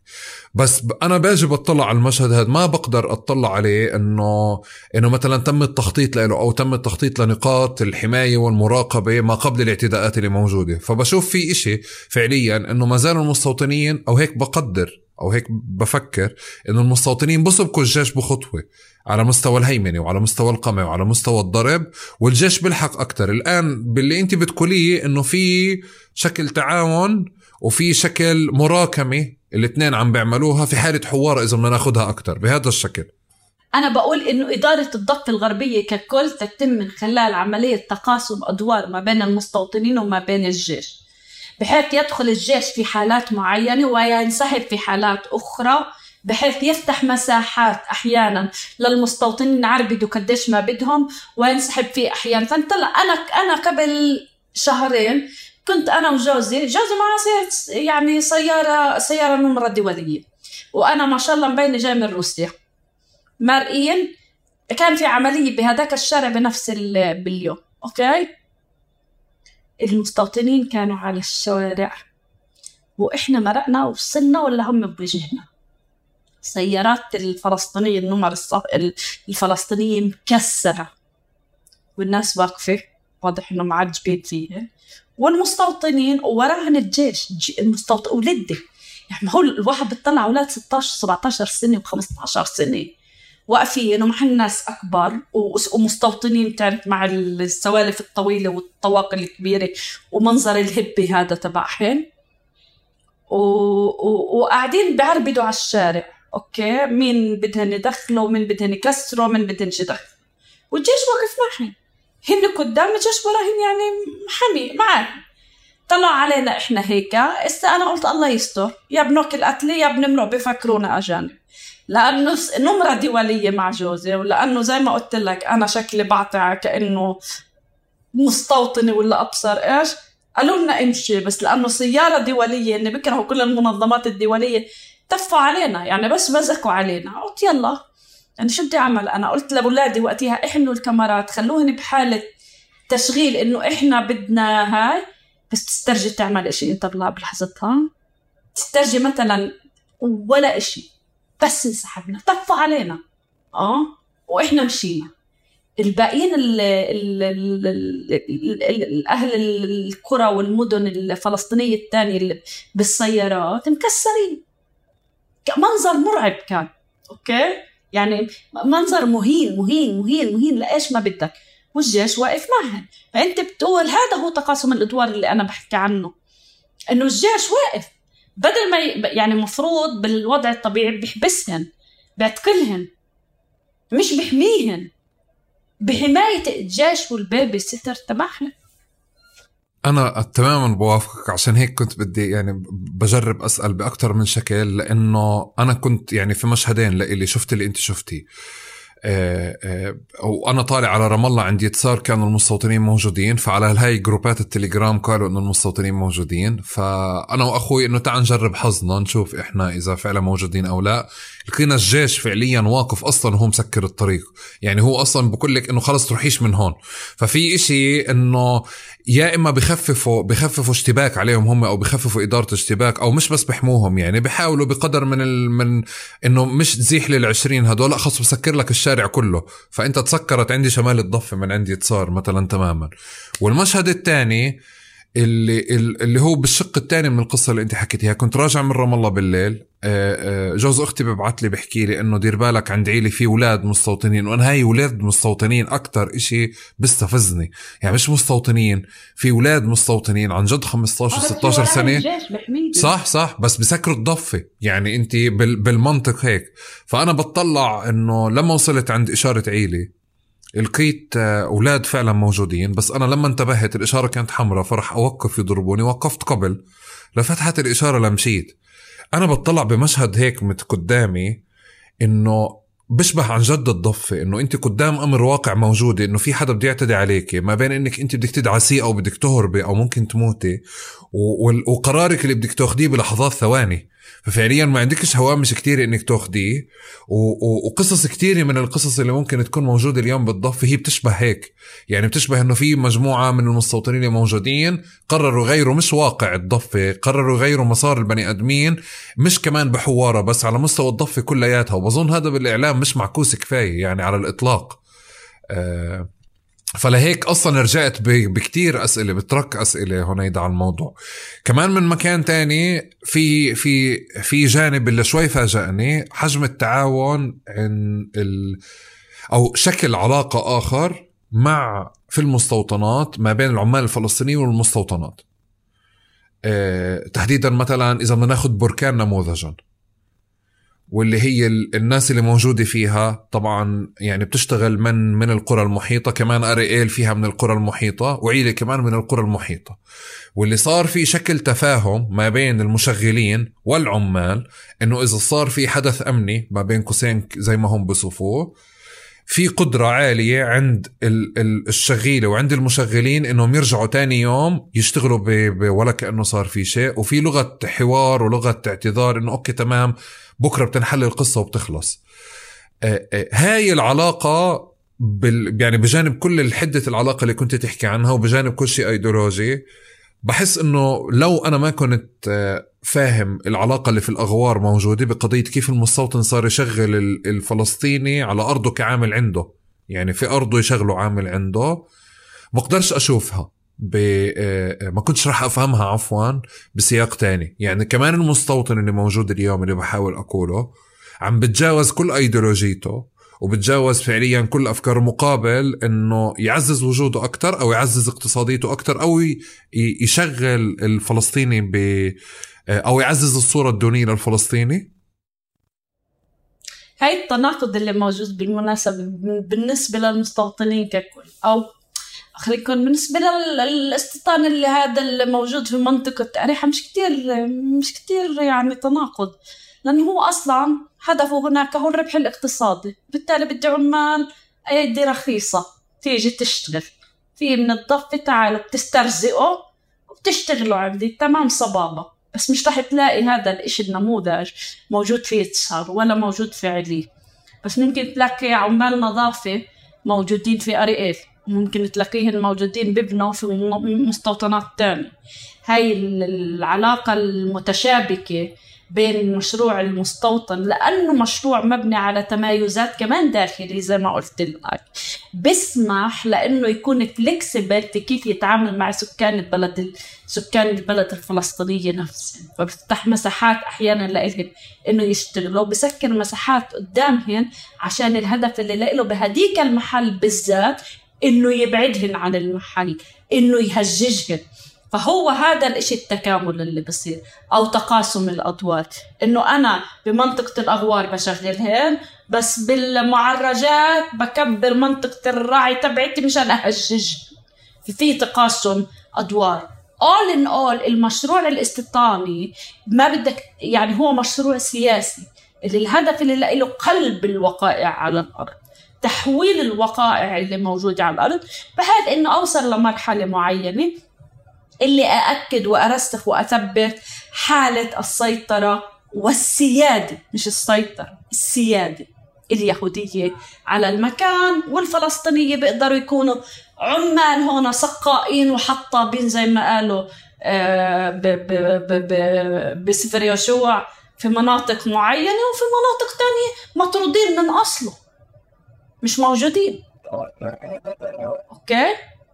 فكله بتعلق. كله بتعلق كيف انت بتتعامل معاهن في هذه في هذه المحلات المختلفة. بس عند عند عند سلفية تحديدا اريئيل بركان عيلي بركان فيها مجمع يعني مصانع اللي بيشتغلوا فيه فلسطينية.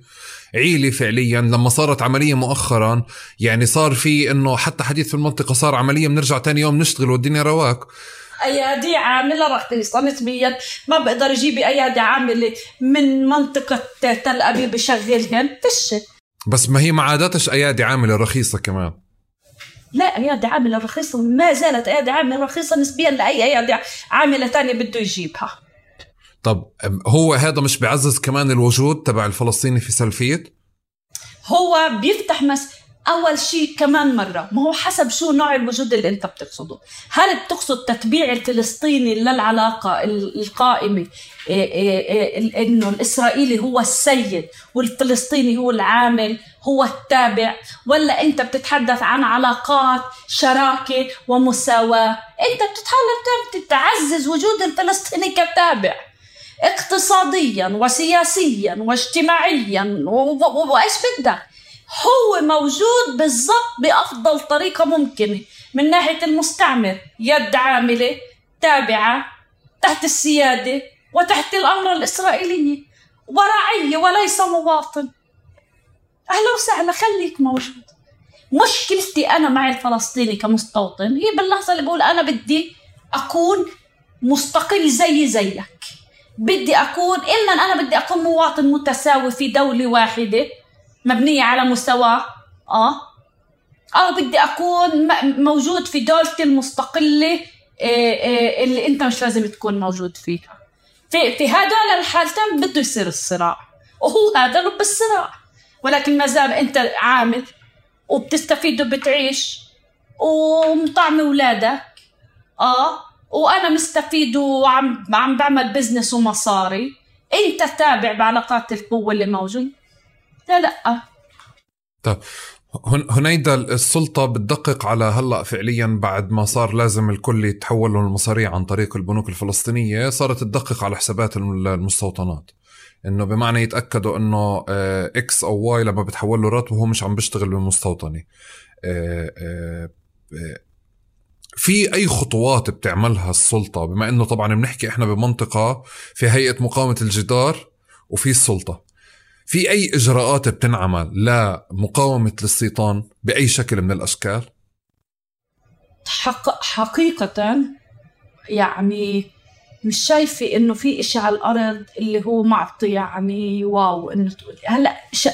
وكمان to be fair إنه بعرف إنه هيئة مقاومة الجدار بحاولوا يكونوا موجودين ويدعموا وعن جد بيشتغلوا وبيروحوا إلى آخره بس هذا مش برنامج كافي ومناسب من أجل مواجهة العربدة اللي عم بتصير على الكرة الفلسطينية من قبل المستوطنين وتحويل حياتهم لجحيم ليس كافي على الإطلاق واللوم مش بس على السلطة على التنظيمات الفلسطينية وعلى النشطاء الفلسطينيين وعلى غيرهم.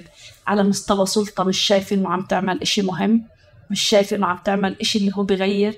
مستوى يعني هن أكثر إشي هيئة هيئة مقاومة الجدار اللي بتحس إنه شوية نشيطين بس الباقي بتحس إنه في حالة ضعف مطلق ولا يرتقي لحجم الحدث ولا حجم التحدي ولا حجم الخطر الموش هو مش مش ب... يعني أنا مش بعرفش ليه ممكن أسائل التنظيمات إذا السلطة فعليا مش سامحة ل... لتنظيمها إنه يشتغل. يعني بمكان اللي هي كل نماذج المقاومة الشعبية اللي طلعت قطع الدعم عنها حوربت آه، فقدت فقدت مساحتها. فحتى الناشطين اللي كان بشكل تواصل خارجي فعليا إنه مثلا أو أو داخلي يقدر يعمل من البلد نفسها نماذج النبي صالح على سبيل المثال ما تم إنهائها كلياتها.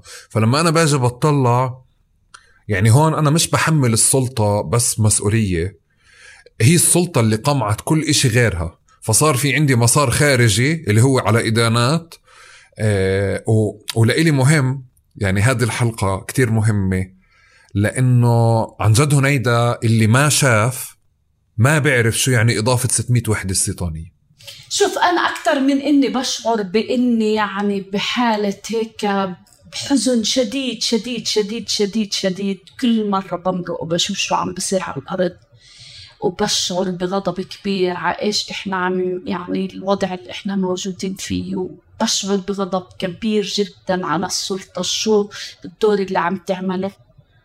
كيف انها مش عم تقدر تعمل أو مش عم تعمل إشي بالمرة متوقع منها؟ بعرف شو أحكي لك؟ أنا بس حاسة بغضب وحاسة بإحباط وحزن شديد. بس مش عا... يعني جد فيش إشي يرتقي لا للحدث ولا لحجمه ولا للكارثة اللي الشعب الفلسطيني مقبل عليه. محزن و- و- وصادم. أنا دائما بقول الأبارتهايد حبيبيني. الأبارتهايد هو حالة مؤقتة. ليس هدف إسرائيل الأبارتهايد إسرائيل بدهاش أبارتهايد إسرائيل بدها دولة يهودية. يعني هاي لسه هاي الأبارتهايد اللي بتحكوا عنه وضع زفت مش هو الهدف الأساسي تبعها هذه مرحلة. مرحلة للوصول لإيش هي بدها. هي بدهاش أبارتهايد فصل. بدهاش يكون في إيش ينفصل في المستقبل. هو شكل شكل نتيجة من نتائج الاستعمار اللي موجودة يعني انت بتعرف الشارع تبع حوارة أشكرة يعني أنا هيك باجي بتطلع أول إشي سابقا كانوا لما بدهم يضيفوا وحدات سكنية بيجي بمد له 300 400 متر لبرا أراضي فاضية بعدين ببني الوحدات السكنية. فبضم طول الوقت عم بضم. وغير إنه أصلا في كمان 300 أو 400 متر لبعد السكن اللي هي ممنوع حدا يوصلها لبعد الحدود اللي ومدي. فأنت فعليا في عندك مسار حوالين كل مستوطن ممنوع حدا يوصله. هذا جانب. جانب تاني السنة اللي تفاجأت فيه كمان هنيدا كمية الكسرات اللي موجودة اللي هي هاي بحث آخر يعني.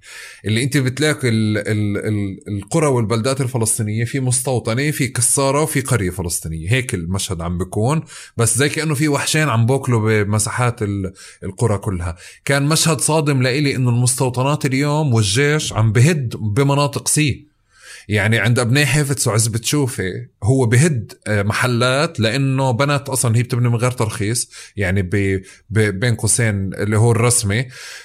ف... ف... فكان هاي لفترة طويلة كان مسكوت عنها. اليوم بتاخد اكشن بهدم محلات وهدم مناطق سكنية وه... طب هون في مشهد كمان إضافة جديد. جرأة المستوطنين اللي موجودة كمان جديد. الحالة اللي موجودة عند الجيش هي يعني جربت أنا آه، آه، أناظرك شوي بقضية إنه ممكن مؤسسة الجيش تشوف المستوطنين عبء بس المشهد بحوار أنا بوافقك هو بالآخر مشهد داعم بالكامل لحماية المستوطنين وحماية أصلا شو عم بيعملوا. وفي المشهد هذا الكبير صراحة على مستوى إعلام حتى على مستوى إعلام باجي بطلع إنه اختزال الإشي بمستوطنين يرشقون سيارة بالحجارة لا المشهد مش هيك.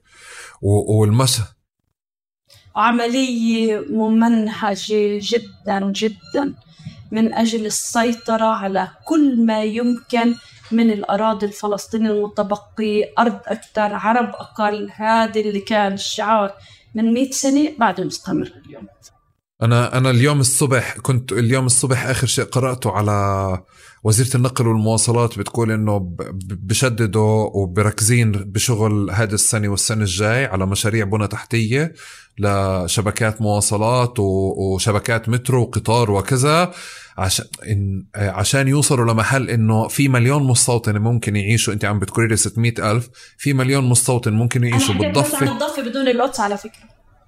آه، إنه مليون ممكن يعيشوا وهم مرتاحين ومتسهلين وأمورهم تمام. وأنا لإلي في بصريا الشارع اللي هو من حواره لزعترة اللي إحنا بنمرق فيه إحنا والمستوطنين. الشارع اللي جنبه هيك 200 متر لجنبك بنبنى شارع رايح جاي أشبه بهاي واي رح يكون مرتب ومظبط للمستوطنين عشان ما يتأخروا وما ينضغطوا بترويحتنا وروحتنا وجيتنا وحتى يحموا حالهم امنيا. فكل إشي رايح باتجاه سيطرة أكتر باتجاه نفوذ أكتر باتجاه توسع أكتر وباتجاه أنه المستوطن أمر واقع. يعني هذا حشر الفلسطينية في كانتونات كتير صغيرة. وسحق أي إمكانية لتشكيل شيء جماعي فلسطيني صحيح صحيح صحيح صحيح. وبالتالي سحق سحق الوجود الفلسطيني.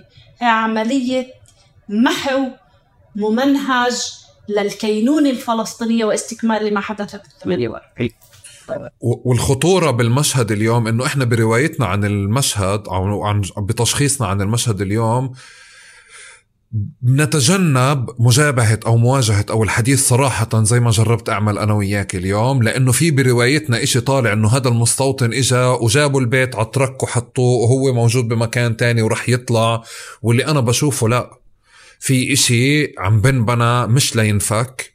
في إشي آه، في وجود آه، حدا جاي مش عامل حسابه إنه في مكان في plan B عنده بمكان تاني. شكل الحديث عن أسعار العمارات والبنايات والشقق داخل المستوطنات وطريقة اختيار المستوطن لوين بده يعيش وشكل المفاضلات هو عم بفاضل زيه زي بأي مكان تاني. هذا المكان أو هذا الحيز مش إشي مؤقت. وبتنجني لما تشوف إنه واو مع كل هذا الصخب وما مش عم بيكون في أي مقاومة لإله. أو أي جهود حد يعني سواء دبلوماسية سياسية ولا غيرها لحط حد على الأقل لهذا المستوى. يعني لا المأساة إنه إحنا ما زلنا نق... يعني نتعامل مع الموضوع بمنطق تفكير سنوات التسعينات. كأنه لسه موجودين بأوسلو وعم بناقشوا على موضوع أوسلو وب... والانسحاب من مناطق معينة. هذا الكارثه صحيح صحيح. شكرا هنيدا أنا بالعادة بنهي بسؤال لذيذ زاكي.